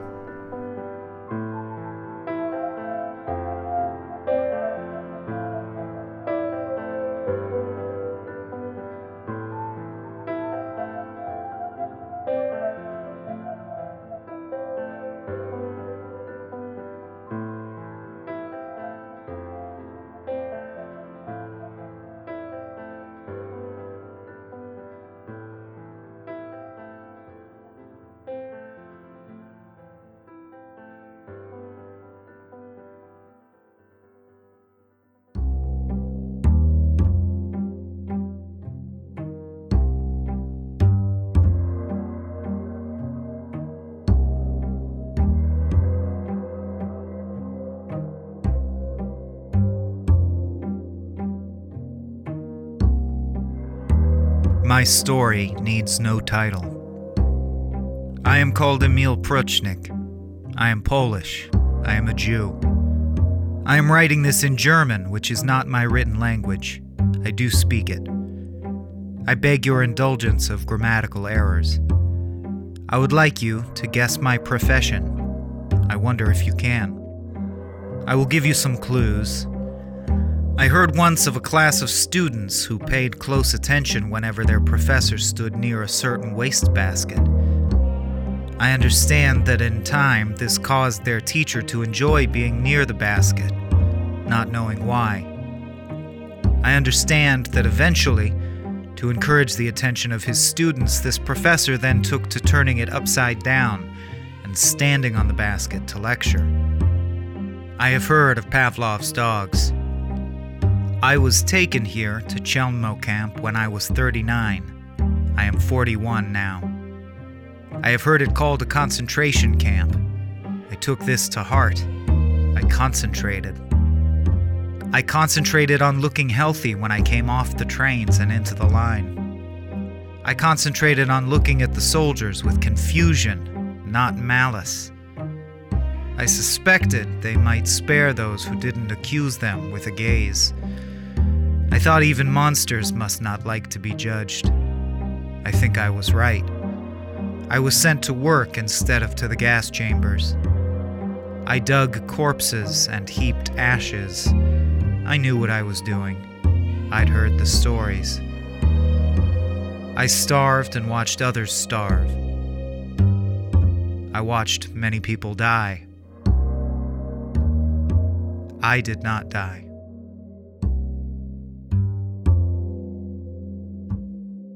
I made jokes. I lightened the mood.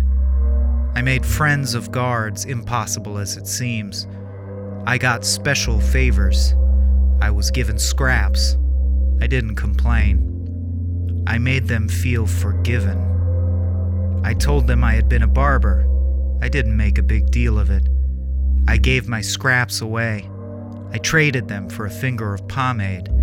I traded them for a rusty pair of shears. I kept my hair immaculate.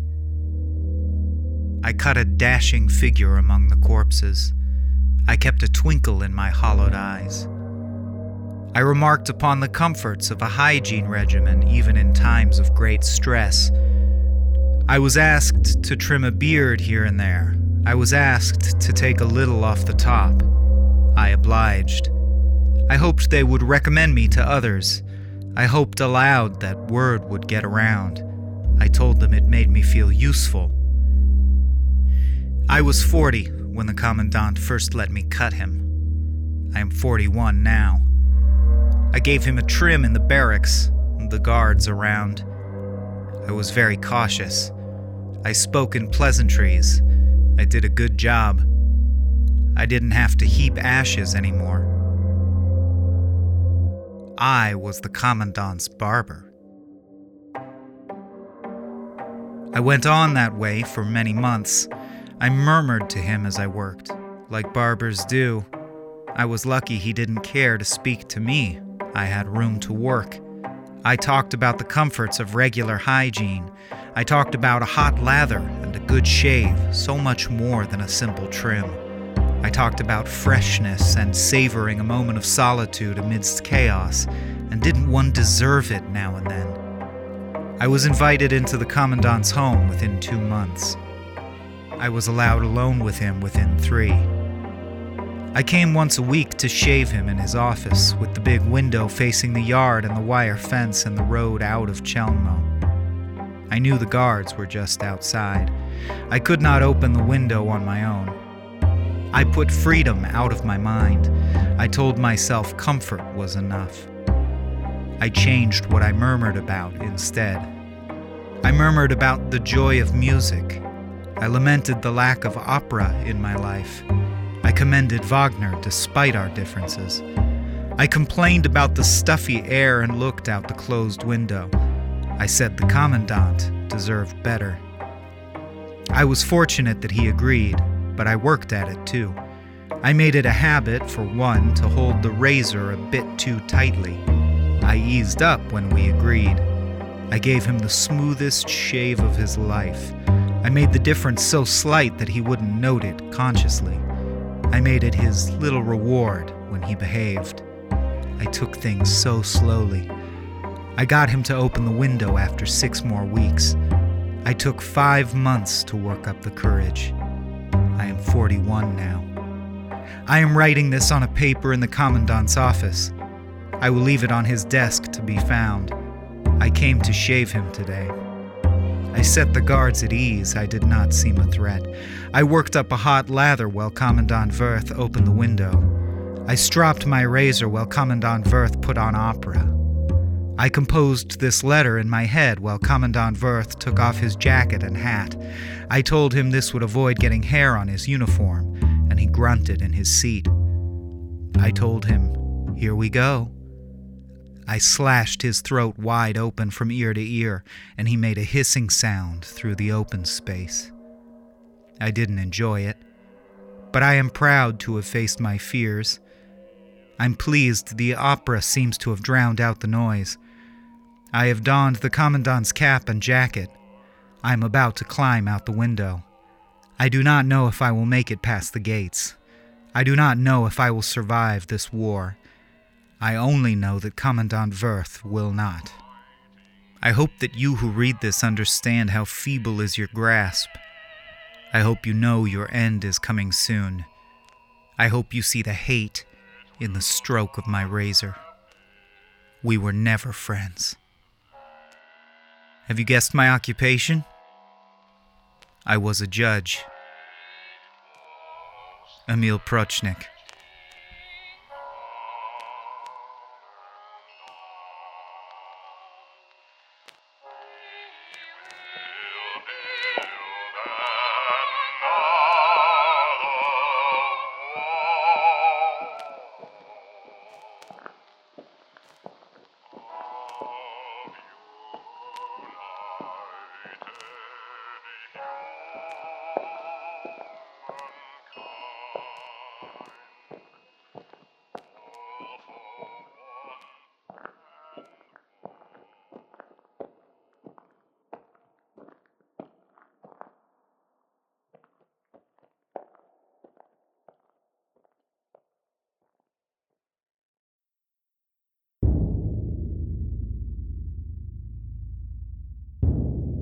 The Queen, the Duke, and their shadows.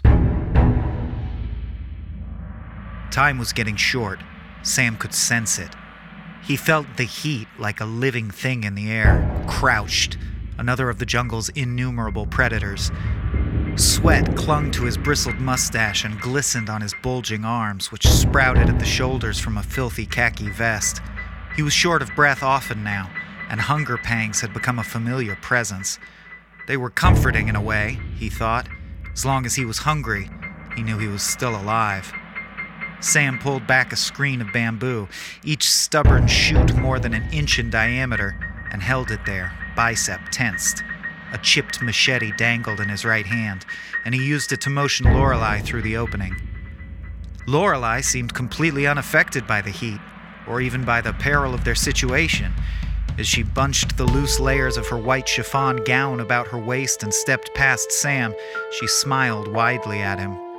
Her brow was free of sweat, her eyes blue and sparkling. Even her dress looked as it had the moment they crash landed on the island so many months ago. This is fun, she said. Sam scowled. Look, he said, lifting his right arm and pointing to a place a few dozen yards in front of them. There, barring their path in both directions as far as either could see, was the real source of the heat. A lava flow, Sam muttered. This mountain must be a volcano. Oh no, said Lorelei gravely. Maybe we should go back. Sam squinted and pondered the suggestion while the lava rumbled in the distance. Lorelei thought turning back was a very sensible plan. After all, the two had been surviving for months on the island. Examining the dense foliage around them, she could see at least half a dozen edible flowers and berries. The tissue thin petals that drooped from the canopy above could be brewed into a nutritious, if somewhat bitter, herbal tea. The little green shoots that stuck out of the ground like porcupine spines dripped sweet milk when they were split. They could veritably gorge themselves on the clumps of round red berries that seemed to sprout from bushes by the handful. Just then, a toad squirmed from underneath a rock by Lorelei's feet. She squealed in delight. It was wet and dark green, with ribbons of black like swamp water running down its back. Its bulbous eyes rolled around, trying to look at the whole jungle all at once. Look! screamed Lorelei. She squatted down, forgetting to bunch up the hem of her dress, which brushed the muddy ground. Sam turned on his heel and knelt down as soon as he saw the toad. We can eat this, said Lorelei. The toad looked at her and hopped once towards the bamboo stand. No, said Sam. Look closer. See the horns and the red skulls on his belly? This is a really poisonous frog. Lorelei examined the toad more closely, and sure enough, spotted tiny red skulls like pieces of confetti laminated onto the toad's slimy underbelly. His weird, twisted horns ran along the ocular ridge of his skull like eyebrows before spiraling off in deadly looking points. If we ate that, said Sam, shooing the toad away with his hiking boot, we'd swell up and start bleeding pus out of all of the holes in our faces. Then we'd explode like a big zit. Wow, said Lorelei. She stared with wide eyes as the toad hopped lazily away. No, Sam continued. We'll have to cross. That's the only place on the island where there's still good food to eat. And plus, there might be a radio we can use. Lorelei felt a trill of fear run through her body at the prospect of crossing the deadly lava flow. Should they really do it? She smiled again, deciding, and as she did, the drooping flowers and little green shoots and red berries all wilted and shriveled at once from the heat, becoming little more than hard brown clods of dried muck stuck to the trees. They really would have to cross now, thought Lorelei, and lifted the muddy hem of her dress. All right, she said, blowing air out in a burst. Let's go. Sam let one corner of his mouth inch upward on his face, but immediately regained his stoic composure. When he spoke, he tried to infuse his voice with gravel, like the voice of the man who does movie previews. He reached out one rugged hand, a mass of puckered scars and black grime. Don't worry, he said. I'll protect you. She took it gingerly, with the tips of her manicured fingers, and let him lead her into the invisible blaze. With every step they took, they could feel the heat thicken and solidify in the air. The ground beneath their feet went from a lush jungle floor to sparse yellow grass to a shelf of blackened rock. Several times, Sam helped Lorelei hop over fissures where the rock had heated and split. The mountain in front of them became warped with the smoke. It whirled and bulged grotesquely in the sky. It's so hot, said Lorelei when they reached the edge of the flow. The river of lava was at least five yards across, wider than it had looked from a distance. There, said Sam, wincing from the billowing heat. We can cross there. He pointed to a broken line of boulders peeking up from the rumbling lava. Each was blasted black with heat, each rounded like the backs of an impossibly slow, impossibly enduring family of turtles. Lorelei nodded once, and they picked their way as close as they could get to the first boulder. It was only about four feet away, but the intense heat and smoothness of the rock made it a frightening jump. Sam went first, taking a few steps back, then rushing forward and leaping, swinging his arms in perfect counterweight to his body. He landed in a squat, looking back at Lorelei. Come on, he said. He had to raise his voice to be heard over the constant rumbling of the flowing rock. Lorelei stared down into the magma. It glowed cherry red, bathing everything with gaudy malevolence. She shivered and squatted down at the edge of the cliff. A yellow bubble burst just a few feet below her. She reached out an arm. Grab me, pull me over, she said. It's too far, said Sam, but he reached out his arm nonetheless. Lorelei took a deep breath and felt the hot air inside of her. Holding it in, she stood up straight, held up her dress, and hopped toward the boulder. She landed at an angle and immediately lost her balance. One of her arms stuck straight out into the air and started turning like a propeller. She screamed, and Sam lunged forward, grabbing her around the waist. For the barest of moments, she was sure both of them were going to plunge into the river of fire. Then she felt her weight slowly pull back toward the center of the rock and regained her feet. Sam let her go. Whew, he said. That was a close one. I saved you. I would have made it, she said. She could still feel her legs quaking. All right, said Sam. Then you can go first this time. Lorelei hadn't expected that. Sam leveled a smirk at her, and she felt a new heat well up inside of her. She just stuck her tongue out at him. It's just a stupid jump, she said. I can make it. Try it, said Sam. The next boulder was closer than the first had been from the shore, but its peak was at least two feet higher. Lorelei looked over it sagely and told herself how easy it would be. Well, go on, said Sam behind her. Don't rush me, she snapped. She licked her finger and stuck it in the air because she had seen someone do that on television once. She felt the hot wind dry her finger out almost immediately. Okay, she said, I'm going. She took a small step backwards, bumping into Sam. Then, with all her might, she heaved herself out away from the rock and up, let go of her dress, focusing instead on grabbing a hold of the next boulder. She was in the air. She swam through the heat. Sam watched, grinning. He could already tell she wasn't going to make it. When she reached the next rock, she was too low, and her belly slapped into the hard surface. She let out a grunt, and her hands scrabbled desperately on top of the boulder, trying to get a grip. She slid down the rough face, her dress pulling up around her waist, and a sharp pain in her stomach taking her breath away. She whined, the beginnings of a sob, but Sam couldn't hear her over his own laughter. I told you so, he shouted, waving his machete around. Lorelei fell, and the lava sucked her in with a soft plop noise. She cried when she hit the surface, her dress bursting into long blades of flame. A hiss rose, and a terrible smell as she both sank into the magma and was devoured by it. Her skin charred and hardened like a burnt marshmallow, becoming black and starting to crack like the rock shelf she reached vainly toward. Seams and then splits spiderwebbed up her throat and onto her contorted face. She looked like a smashed black windshield.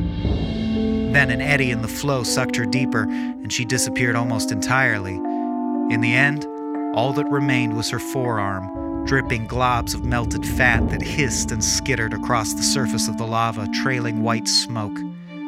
The skeleton revealed, her wrist and then her hand sank into the fire and were gone. Sam stomped, laughing. Tears stood out in his eyes. Told you so, told you so, he chanted, hopping up and down on his perch. Lorelei stood up, now a fired mass of bone, burnt flesh, and tattered dress, thigh deep in lava. Shut up, she yelled. She was sobbing, her skeleton face twisted and clenched. Her cheekbones were wet with tears, and her stomach ached from hitting the stone. When Sam saw that she really was crying, he stopped dancing. He got suddenly nervous, remembering the last time he had made Lorelei cry and the endless hours spent locked in a dingy cell. He tried to talk deep, like his father, don't be a brat, Lorelei, he said, hopping down into the lava. You're fine. I hurt my tummy, she said. You said you would protect me, stupid. Sam let his machete drop from his hand and get eaten by fire. He bent down so that his face was inches from hers. Let me see, he said. No, shouted Lorelei. You'll just make it worse. Let me see, he said again and reached for her dress. Don't be a brat. It's probably nothing. Lorelei sniffed and looked at him, then lifted her gown up, revealing a small red patch on her belly. Sam gasped. Uh oh, he said. What? said Lorelei. This is pretty bad. It looks like when you went in the lava, you got a sickness from it. Look, you've got a rash. He pointed to her tummy, and Lorelei bent her neck to see. If you don't get the cure fast, he said, it could spread. That's stupid, said Lorelei. Nuh-uh, said Sam. And only I have the cure. I brought it in my pocket in case this happened. Lorelei stared at Sam in the eyes. The lava flowed around them. I don't believe you, she said. Show me. Then Sam exploded. Every part of him burst at once, as if he had been made of water balloons all along and just now been stuck with a pin. A Sam sized blob of bright red paint was all that existed where he once had been. You have to catch me first, he shouted, and the red smear streaked away across the canvas. Lorelei turned herself into a splash of blue paint and raced after him, the pain in her stomach already forgotten. Sam left streaks of himself as he raced back onto the shore and rocketed into the stand of pine trees, each represented by a vertical blur of brown and green, a single mad stab of the brush. His scent and sounds billowed out behind him on a crest of red and drenched the fabric wherever he went. Lorelei tumbled after him as quick as she could, staining his trail a twilight purple. Both of them bled out into the surrounding space. Lorelei looked down as she ran, watching the colors fall under her massive blue. Her black shoes left puddles with every step. The ground was awash of deep ochres, brilliant greens, and lively yellows, all moving too fast to be caught. She looked up just in time to see Sam bank off of a tree, leaving it splattered red, and run up the slant of a gray trapezoid. He vaulted off the peak, whooping, and a million brown birds blossomed from the trees. She watched them flap their wings in slow motion, rising into the blue gradient at the top of the painting. Each left a brown smudge as it flew, an afterimage at every step, so that Lorelei could see a million confused tubes of feathers and feet rising from the tree, burrowing into the sky. The tips of the bird's wings etched slow, rolling waves in the air. By the time she started looking for Sam again, he was miles away. How could she have let herself be distracted so easily? Sam was just a red speck, darting through the bars of the forest, blinking on and off as it zoomed this way and that like a dizzy shooting star. She had to catch him. Lorelei felt around her for the grain of the canvas, found it, and tugged. It ruffled, and she got a handful of the forest and yanked as hard as she could. With a great ripping sound, the canvas split. She tumbled through, landing on her back at Sam's feet, laughing and heaving with exhaustion. Caught you, she said. Give me the cure. Sam looked down at her, his hands on his knees as he too struggled to catch his breath. Hold on, he said, gasping. Lorelei lay in the grass for a while, feeling the dampness on her back. The mass of birds orbited above her head and landed again on their favorite tree. Other pines fringed the edges of her vision like spears. Finally, Sam put on his white doctor's coat and pulled the stethoscope from his satchel. He had a thick brow that furrowed as he peered into her eyes and nose. She giggled the whole time, and he kept telling her how serious it was. With supreme effort, she forced herself to lay patiently on the cold metal table while he poked and prodded her, listened to her heart, made her cough, and finally examined the red patch on her stomach. I see, I see, he muttered, making a note on a big yellow pad. What is it? she asked. It looks like you have a bad scrape, he said, furrowing his brow again. But with the right medicines, I think you could live a normal life. Just give me the cure already. Fine, Sam said, pulling a green orb out of his satchel. The orb glowed faintly and was the size of an ostrich egg. Sam cracked it above her bare stomach, and a glowing green liquid poured out like syrup onto her. All better, she said, getting up off the table. Now it's time for the tea party. Sam groaned. You promised, said Lorelei, already walking toward the distant hilltop.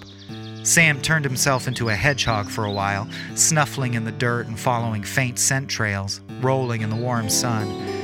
When he saw Lorelei had finished setting up and that guests were arriving, he reluctantly changed back into a human, donned an appropriate outfit, and trudged up the hillside toward the palace. The palace itself was a huge crystal affair, capping the hill and overlooking a large swath of forest. It gleamed like a beacon to anyone within the kingdom, and it was there that Queen Lorelei held not only court, but also her famous luncheons. Duke Sam, who was also the royal huntsman, arrived in his finest military dress. A curved saber hung at his side, and epaulets supported gold tassels as thick as rope. He wore a blue jacket with gold piping and thick black boots that shone with polish. The other guests were similarly arrayed.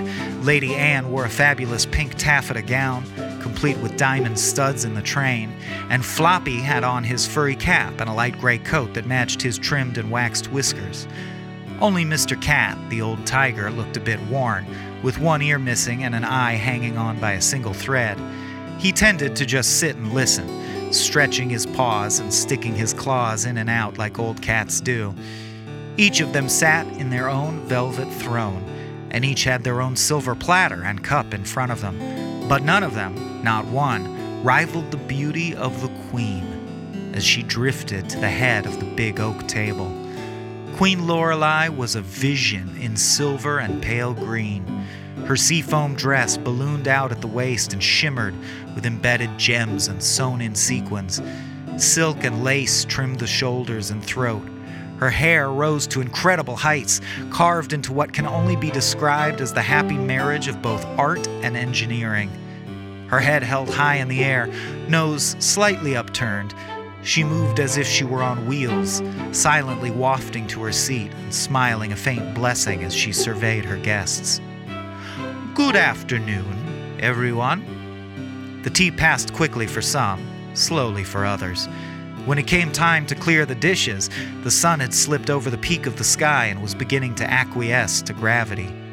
Sam suggested a royal hunt to pass the time until evening, and Queen Lorelei agreed, on the condition that she chose what they hunted. When they found the unicorn sometime later, it was drinking from a crystal pool its white flanks shivered as it took gulps of the glimmering water. Sam drew back his longbow, but when he fired the stiff arrow, Lorelei changed it into a magic arrow that only captured the unicorn. Instead of darting away in fear or limping to its death, the struck beast carefully lowered itself to the ground, ready for passengers. Then Sam was the unicorn and Lorelei the rider, she held on tight as he bucked her through the forest, taking leaps as high as the sinking sun and piercing the orange sky with his pearlescent horn. The sky bled violet and bruised purple. Sam's white hair bristled every time he leapt, and Lorelei couldn't keep from squealing, first with fear, then with sheer exhilaration.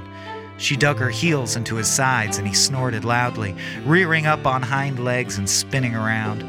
Lorelei struggled to stay on his back, but her hand slipped from his mane and she flew off of him, landing softly in the grass. When she looked up, still grinning, Sam had a rifle leveled at her face. I'll give you a head start, enemy, he said. His black combat outfit and Kevlar made him a shadow against the twilight, and the camouflage paint on his face made his scowl look even crueler. Lorelei fumbled for the silver revolver in her skirt pocket. It seemed to take an eternity to get her hand inside.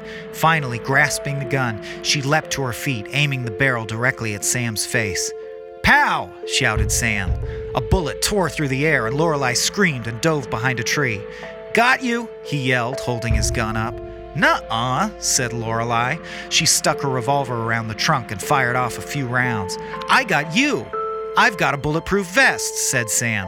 Besides, you're already dead.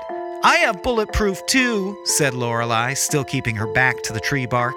I shot you in the head, came Sam's reply. I have bulletproof head, said Lorelei.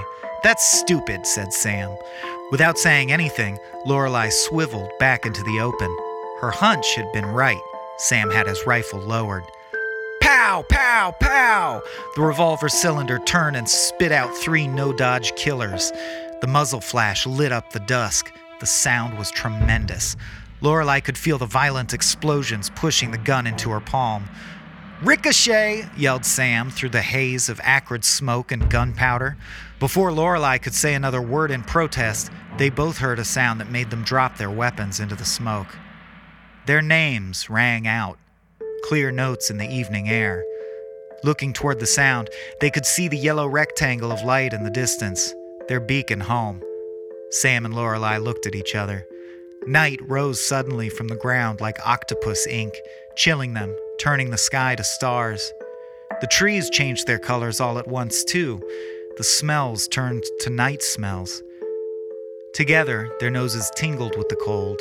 Each felt the emptiness in their stomachs.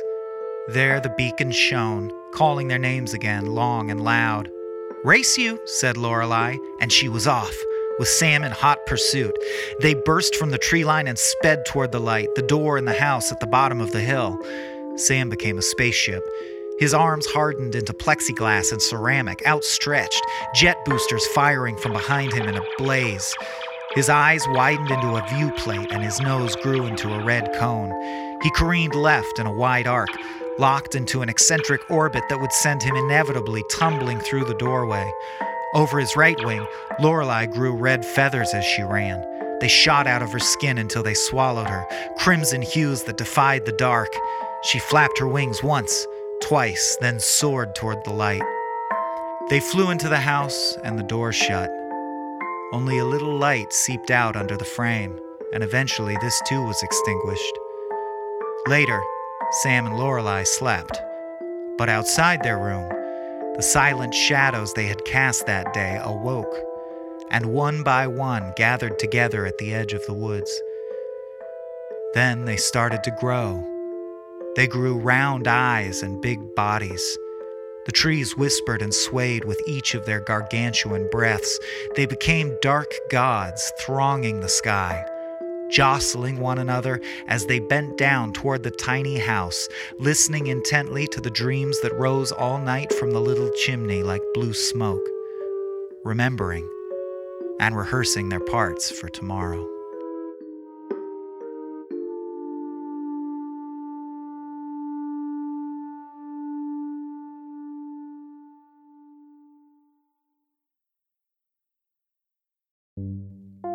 The end.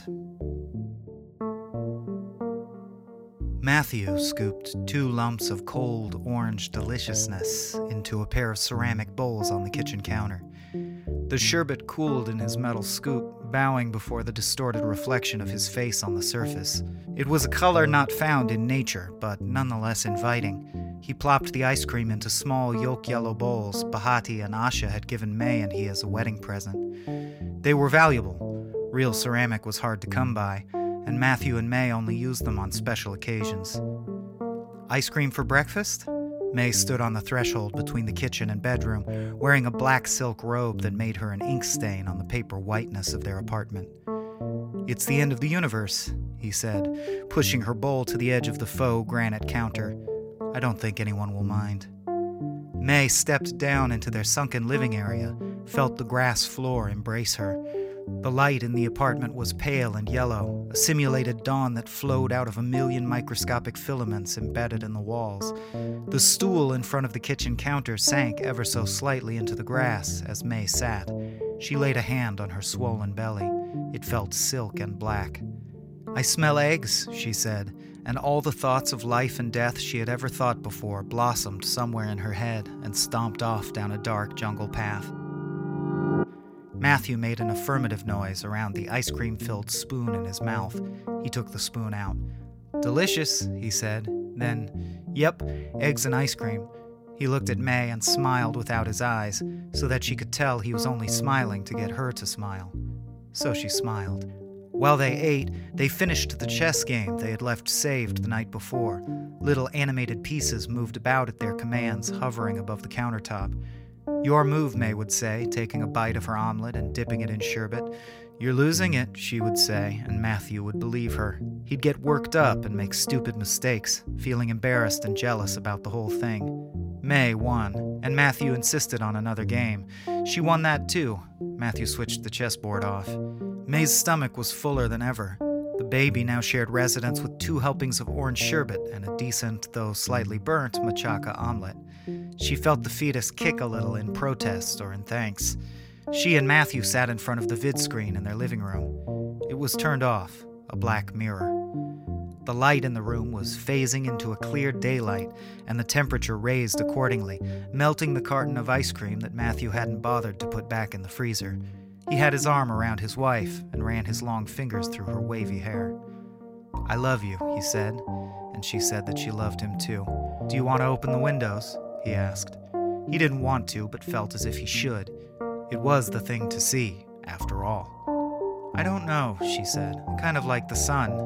Matthew kissed her on the cheek, relieved. Do you want me to turn on the vid screen?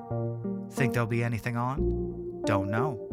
Probably not, she said. Then she laughed for no reason other than that she wanted to hear a laugh today, and she worried she may not get another opportunity. Matthew forced a chuckle too, pressed the contact that turned the vid screen on. That's not why I laughed, said May as Matthew sat back down. You didn't have to do it.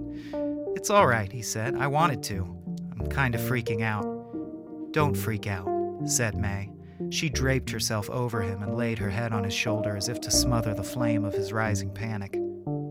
There was nothing on. Every channel was a blank feed, broadcasting only their radioactive green DNS numbers, a foot high on a black background. Matthew switched the vid screen off again. May stood and flexed her lower back. She had dull pains, as she always had in the morning. The baby had caused innumerable inconveniences like that morning sickness, headaches, incontinence, the inability to bend at the waist. All that, thought May, and she would never even get to meet the little person inside of her. All she would ever know of their child was what she knew of it now that it was alive and hungry, that it wanted to live. That was enough, she decided, having no other choice. Matthew had donned his work outfit that day a pair of khaki slacks, a white button up shirt, and bare feet. He habitually wore almost the same outfit every day, even though he worked from a home office. It was the one ritual he had allowed himself to cling to and keep intact, despite the coming end. Smiling, with his eyes this time, Matthew wrapped his long arms around May and ran fists up and down the small of her back, working out the kinks wherever he found them.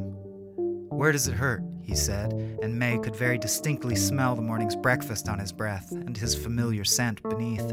Everywhere. Aw, he cooed. I'm sorry. He hugged her and she let herself fall against his chest. Matthew was a systems administrator on the station. He took a great deal of pleasure in his job, which had consisted of blocking, routing, and rerouting the mighty data streams that rocketed back and forth through the station's mainframe. At his terminal, Matthew enjoyed a music collection that spanned thousands of years and an equal number of artists, both human and AI.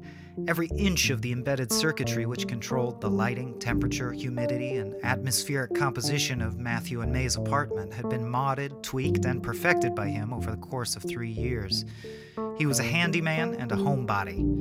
Matthew saw his life as being made up of an infinite number of equally important details, all snugly fit together to form a whole picture, like pieces in a jigsaw puzzle. In his puzzle, there were only two pieces that were bigger than all the others one was in his arms, and the other was waiting patiently outside the window. None of this mattered anymore. Let's open the windows, he said, even though he didn't want them opened. May moaned into his chest. She knew what Matthew was doing, getting himself worked up needlessly. She lifted her head and said, Don't. The sun is fine. Matthew hugged May tighter. A wave of utter despair washed over him then, an abyss rushing upwards. For a moment, he didn't know who or what he was. He was simply panic, incoherent resentment at the unfairness of what? Everything, nothing. Waves of grief and rage were subsumed in a burning cold numbness that froze the inside of his skull and threatened to crack it like the spring thaw. But it passed, as everything does. The feeling had lasted about six seconds. I want to open them, he said. His voice was far away. I think it's good to. May didn't say anything this time, so Matthew crossed the room to the eggshell wall that comprised one side of their living space. The wall glowed faintly yellow, where the fiber optic filaments had been installed. A billion lights at the end of a billion tunnels, enough false hope for all. May turned away as Matthew passed his hand over an inset panel. She walked to the kitchen counter and sat down on her stool while the wall slid up into the ceiling with startling grace and speed. She tipped the ice cream carton toward her. It was almost gone, and what was left had turned into orange soup. She lifted Matthew's spoon from the bowl he hadn't cleared and ate some of the soup, feeling a comfortable queasiness coming on. Matthew stared out the window which was a vast and perfectly translucent sheet of plastic which took up the whole side of their connected living room and kitchen. Behind it, there was nothing but the limitless black of space. No stars twinkled or shone in any corner of the sky. No nebulae or satellites ruined the pureness of the void there. There was nothing on but the empty feed of a dead universe, lacking even the green DNS numbers in the corner. The only thing to break the monotony was the faintest outline of Matthew's own dim reflection in the bowed surface a black mirror. Matthew imagined changing the channel in his head, but the same thing was on every station. He did that for 10 minutes while May polished off the ice cream. Even universes wind down, and this one's stars had left the stage long ago, the embers of their ambient heat bowing to entropy's demands until, finally, even in the cocoon of a space station, the power must fail, and the cosmic pocket watch mark its final second and be still. Don't get worked up, she said. I'm just looking, he said. It looks how it's always looked. But it's different. Even if we can't see it in the darkness, it's coming. He couldn't help it. His hands were shaking. He stared ever deeper into the black, looking for something, anything, a reason to believe in one more day. He jumped when the window suddenly closed again. May, he said. What? she said. Were you watching that? She let her hand fall away from the panel in the kitchen counter. Come sit with me. He did, and he felt better, but not much. They held hands and didn't talk for a long time. I feel it, May finally said. Matthew didn't say anything, but he felt it too. The oxygen was going away. According to the last estimates Matthew had seen before the newswire went dead, that meant the station was within six hours of total power loss. The baby's kicking, May said. Feel. Her smile was like a curved violin bow on her pale face. Freckles dotted it. She held Matthew's hand to her belly. He felt it, silk and black, for a few moments, still as death. Then a kick, a little struggling sign of life within the darkness. He smiled, too, into the deep well of May's eyes. Any ice cream left? he asked, although he knew the answer. I ate it all. Uh huh, another grin. I feel kind of sick. Serves you right. Matthew got up and started to clear dishes. Are those the bowls Asha and Bahati gave us? May asked. Mm hmm. Matthew set them in the sink. The sound of the stone hitting the metal basin reminded him that these were real ceramic. He was so used to hearing the nothing sound of hard molded plasticware when he set dishes down. This moment represented a singular sensation, he thought. The creation of a novel sound he found enjoyable at a particular point in space time. It was a little thing, but something he would not have experienced if he had accepted Bahati's invitation from a week before. And even after the universe ended, that satisfying clink will have occurred, and he and May will have been there to experience the stimuli. That was true. That was something, at least. Bahati had been a friend of Matthew's, another sysadmin who worked in the same office. He and his wife Asha had been over for dinner many times, and they often attended station functions together. Bahati was a large, scowling man with chiseled features and a honeyed voice. Asha was a slip of a thing, with coarse black hair and painted black fingernails that she had a habit of tapping on countertops. Asha was sterile. Sterility was an exceedingly rare condition on the station, but a 1 in a million genetic defect coupled with a 1 in a billion screening malfunction on the part of onboard maternity computers had allowed Asha to come into the universe without the puzzle pieces required to make offspring. She and Bahati had never adopted, and never talked too much about it. Matthew recalled the message he'd received from Bahati when the net was still fully up and he was still working shifts. The subject line had been simply invitation. Matthew and May had fought that day, Matthew had implied that they might consider aborting the baby to make her final weeks less physically unpleasant, and May had thrown a clock at him, so he was in a particularly foul mood. The next day, the last day the newswire was up, a placid news person reported mildly on the impending end of all things, as if they too would not die gasping for air, along with everyone else on board. That day, they announced a newly approved activity aboard the station and gave information on how interested parties could organize their own and advice on the execution of the event. These events were mass suicides. They also encouraged viewers to invite close friends to make tandem appointments to make the experience less awkward. They were like dinner parties, hundreds and thousands of people choosing the hours of their deaths, taking their destinies into their own hands. In all, it was supposed to have been a rather pleasant experience. People ate, drank, talked, wept, and said final goodbyes. After everything was done, the breather would be passed around, and everyone fell asleep, never to awaken to the cold world or the dark sky or missing puzzle pieces ever again. When May and Matthew learned that Bahati and Asha had died, had passed around the breather along with a hundred others, had invited them and wanted them to die beside them, Matthew spent hours trying to recover Bahati's message, but the system was too fractured for that. Matthew often wondered how they were disposing of the bodies. Perhaps they were recycled. Perhaps they were burned in the station's big incinerators and thereby made martyrs who helped to prolong the lifespans of the remaining survivors, if only by days, hours, or minutes. Matthew liked to think of them like that, nobly sacrificing themselves rather than cowards opting for an easy solution. After all, if they were cowards for dying, what was he? A coward for living? Maybe, he thought, they were shot into space.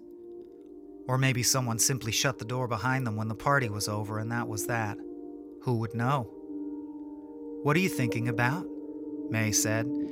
Matthew realized he had been standing at the sink for far too long. He shut the water off and watched the last drops spiral down the drain. Then he said that he wasn't thinking about anything and turned back toward May. The floor suddenly tilted away from him, and he had to catch himself on the edge of the countertop. May got up to help him, but he waved her off. Don't, he said. Sit down. I'm just a little lightheaded. May walked over to Matthew and took his hand in hers.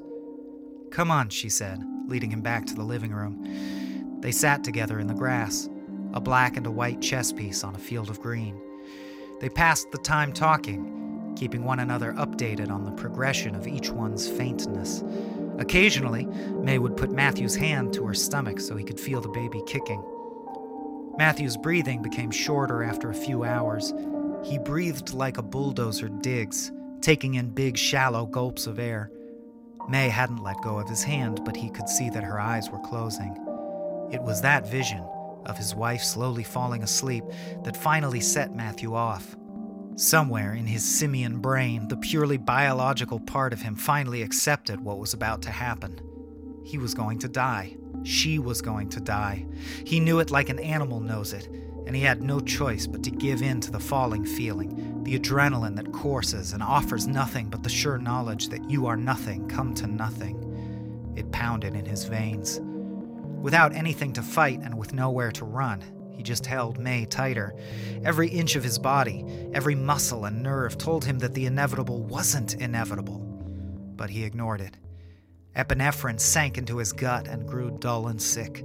He held his breath until the urge to vomit passed, then forced himself to take a long, slow inhalation. To Matthew's surprise, tears ran down his face when he let the air out. Shh, he heard May say. She stroked the back of his head, and he let it loll down against her chest, wondered how long he had been gasping. How are you so much better at this? He said. It was an attempt at a joke, but his voice was broken by gasps and sobs. He wailed, shook, held her like a rosary, praying to his goddess of chess and silk and love and ice cream and babies and life to take this despair away. Shh, sweetheart. Her voice was a foghorn, sounding across an endless midnight ocean. He tried to open his eyes and find her, but black shapes like ink dropped in water kept intruding into his view. I can't see you, he said frantically. I can't see you. Shh, it's okay, she said. You've seen me enough. I'm right here. Her words were whispers. He felt her lace her fingers together at the back of his neck, felt her belly touching his. I'm scared too. Help me be strong. Help me. There was no kicking from within. The life growing inside May had gone still. The baby, he whispered. He felt the wet heat of her tears and soft cheek on his shoulder, ripped at his shirt so he could hold her skin to skin. She pressed forward and they burrowed into one another, blanketing themselves in warmth and familiar flesh. When they smelled one another's smells, fat bundles of neurons shot lightning through their brains and reminded them this is your other, this is your love. I know, she said, tightening her grip around his neck. She stopped a while ago. She. Matthew whispered. By the time they had known May was pregnant, the medical bay had already been decommissioned as an energy saving measure. They had had many long talks about what sex the baby might be, while lying in their bed amidst the cool blue light of a perfectly simulated night sky. It's the end of the universe, said May. I don't think anyone will mind if I guess. I miss her already, he said. He cradled his wife as she screamed for the death of their child, and despite it all, he found his strength rising in the moment of her weakness, an emergency reserve only her pain could have roused in him. Matthew did what he thought he could not, and was strong, and comforted his goddess, who was so much braver than he. He closed his eyes and pictured every exquisite detail of her face as only he could. I can hear your heart, said May. She waited for her moans to stop before she went on. It was worth it, anyway, she said. At least, that's what Matthew thought she said. His hearing was becoming less trustworthy, a shrill ringing now echoed in his ears. I'm not sorry, he thought she said. So he said, Me neither. Matthew's breath had become short and ragged again by the time May's grip on his neck loosened, relaxed, and released. She collapsed into him with her full weight, and he let himself fall back onto the grass with her on top. She was dead now. He would be soon. The time in between would be very difficult, but he would need to experience it anyway. Those were the rules. She was still warm, and he loved her very much. It seemed terribly unfair of him to be bigger than her, to have lived just a minute longer. He hated himself for it. At that moment, the moment he knew that his wife had become entropy, Matthew felt as if he were made less than weightless, ripped from his body. Skimming across the ceiling, a part of the electrical systems now, he looked down on the two of them, locked together, the puzzle on the floor. He watched from above with unclouded vision as Matthew lifted May from himself and carried her to the living room wall. He saw his own shaking and suffocating body collapse against that wall and run its hand over the embedded panel there. He saw the window open without a sound. Matthew returned to his body then, pulled air into himself with detached habit, and leaned against the glass. He looked through the ink black of his failing eyes at the silk black beyond the wall. His hand was on her belly. She was still warm, still warm. As no one watched, Matthew spent the last moments of his life scratching and hammering and clawing at that black window. He moaned his violent despair into a bottomless pit. He fought and raged. Matthew kicked at the glass again and again, knowing that if he could just break through, could ride out to meet death, complete the puzzle, and get a good look at it, capture the final piece without it capturing him. He heard again, loud inside his own chest cavity the words that May had said when she died. She had answered the only question that a living thing in pain and despair cares to know the answer to. She had said that it was worth it. He chose to believe her in that moment. It was his first true act of faith. So he had hope, or maybe he was delusional. There was no one left to decide which was which. With his final breath, he kicked again at the staggering darkness.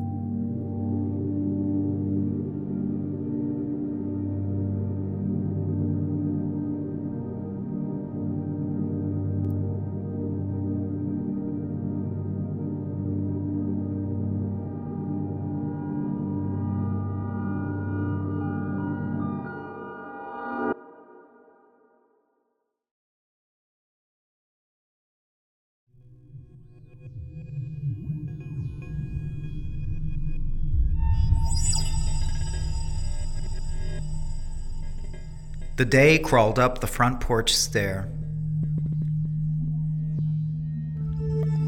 The day crawled up the front porch stair to die. It bled its vital reds into the air, to stain and bruise our underwater sky, purple, orange, black, and silver there. You crushed its rib cage neath your tender rocking. A stench of sunset burst in all directions, a paradox of talking and not talking. At rest, yet somehow ever effervescent, the corpse decayed to darkness, flecked with stars that spiced the breeze I borrowed from your lungs. I held your breath. We hiked the path to Mars, through night with girded censures round us hung. And intimacy won the hardest way. Accomplices we kill another day. Yes.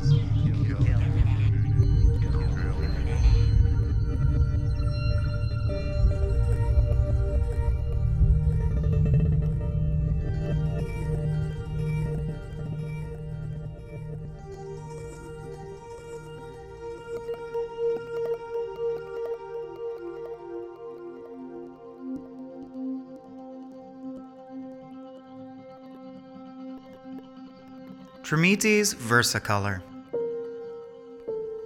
The spray foam fungus that sprang from the cleft in the dead poplar's trunk, that toothly stump had withered, ached, dried, and split, sputtered, sparked, flared to life, orange and fluorescent, flickered, devoured, grew and paled became a silver crown, a frozen flame, searing, filling, healing the wound, a white blaze atop a torch passed from one ancient life to the next.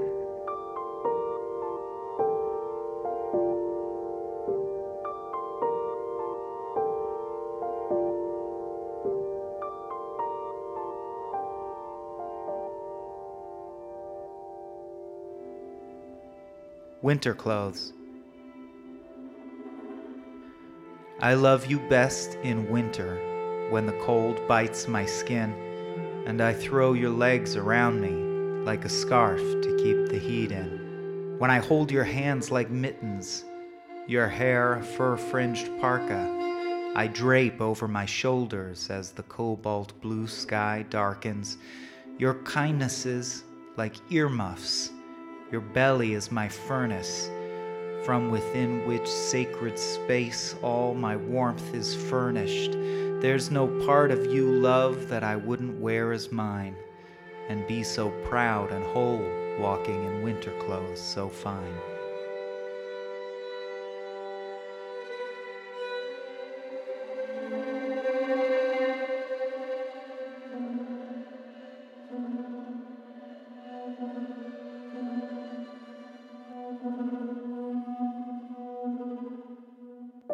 We know darkness. Who are we to doubt the truth while trees sing green and feed on summer storms? Who are we to suffer while waves make moan, bereaved of lesser wards?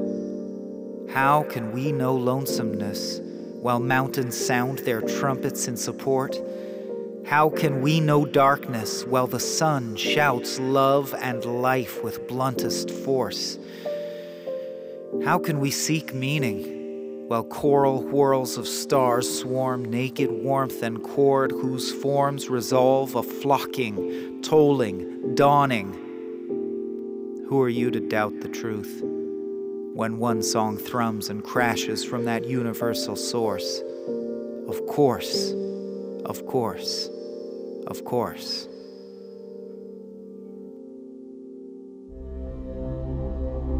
Grand prize today only. In my dream, the bowstring croaks. I zap that golden apple off the shoulders of giants, breezy with eyes closed.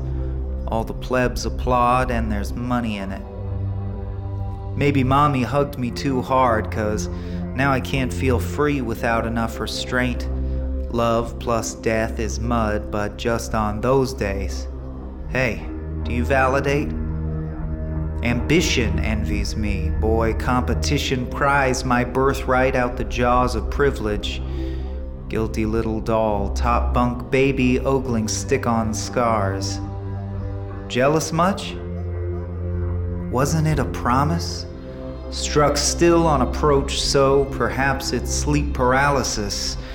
Yeah, maybe I'm awake for the first time at 30 feet past the railing the end of the beginning. Out from a church hill, the bell's apple peels, scrapes up sky and dumps it. On my shoulders, slumpish, no giant eye, not dreaming now, no. Half awake at least, guzzling mud.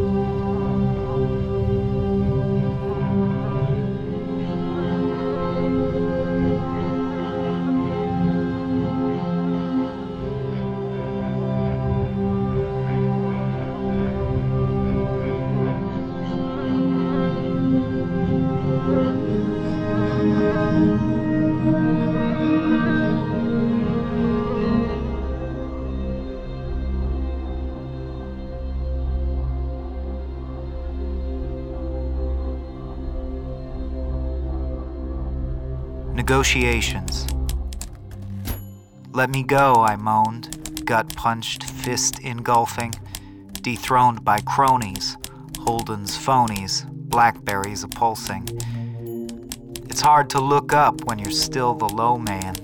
Kids getting older shudder, coldly calculating, awaiting blowback. Let your embers rise in blackness on hot wind. Cash crops reaped, the tactless creep, trackless towards the top ten. Big sale today. Negotiations went mostly as expected. The kid gave me some lip, but I popped him one. Undone, disillusioned, corrected.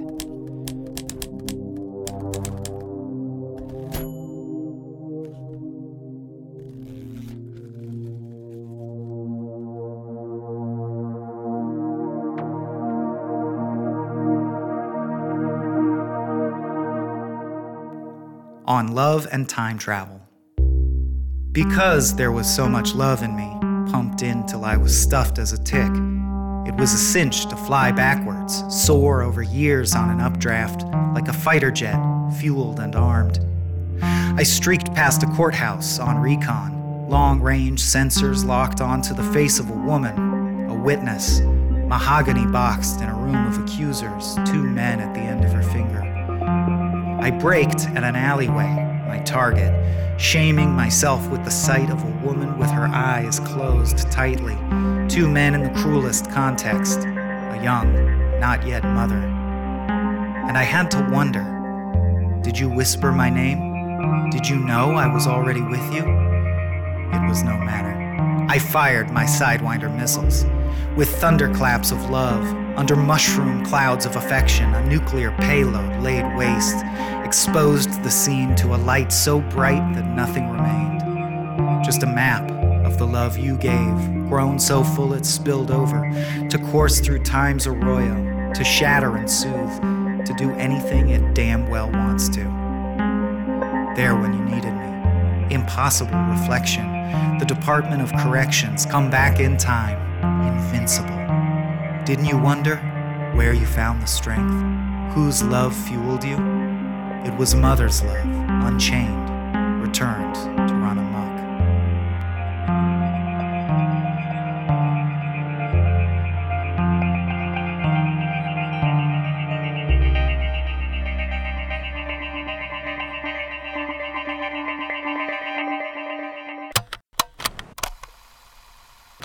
sound in the universe except for John's strained whistle. The song they sing into the trap is the fish. Bird plucks the chip out of the sky, and it. A wild and roving eye. She's just removed the Pyrex from the oven and uncovered it, the rubber glove still hovering with lid in hand, her husband standing slackly in the backyard sighing smoke into the sky. She sees him through the glass. The sliding doorway slickly stands, refracting light. She can't exactly ever witness what's inside him, and she wonders if he glances with a wild and roving eye. At the waitress at the diner or the typing pool assistants, since they moved to this weird desert, all the cacti seem so alien, so she stifles all the chatter in her mindscape by and by.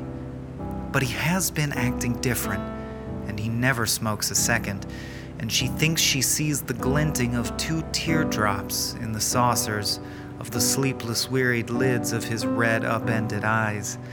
He stares so blankly upward at the stars, the only constant to remind them they moved time zones and not planets altogether for the betterment of country, the boys who bravely die and she knows that he can't tell her everything the crews get up to, but she hates it when he does this. And it's more and more so lately, coldly scanning constellations like he's adding up the sky. So she worries what he's looking for, puts Pyrex on the table. While he lights one and considers, she remembers what her sister said on rushing in too quickly with a military guy. But outside, his brain keeps pounding with the things they said this morning at the presidential briefing. and he just can't shake the feeling. He can see behind the starlight now, a wild and roving eye.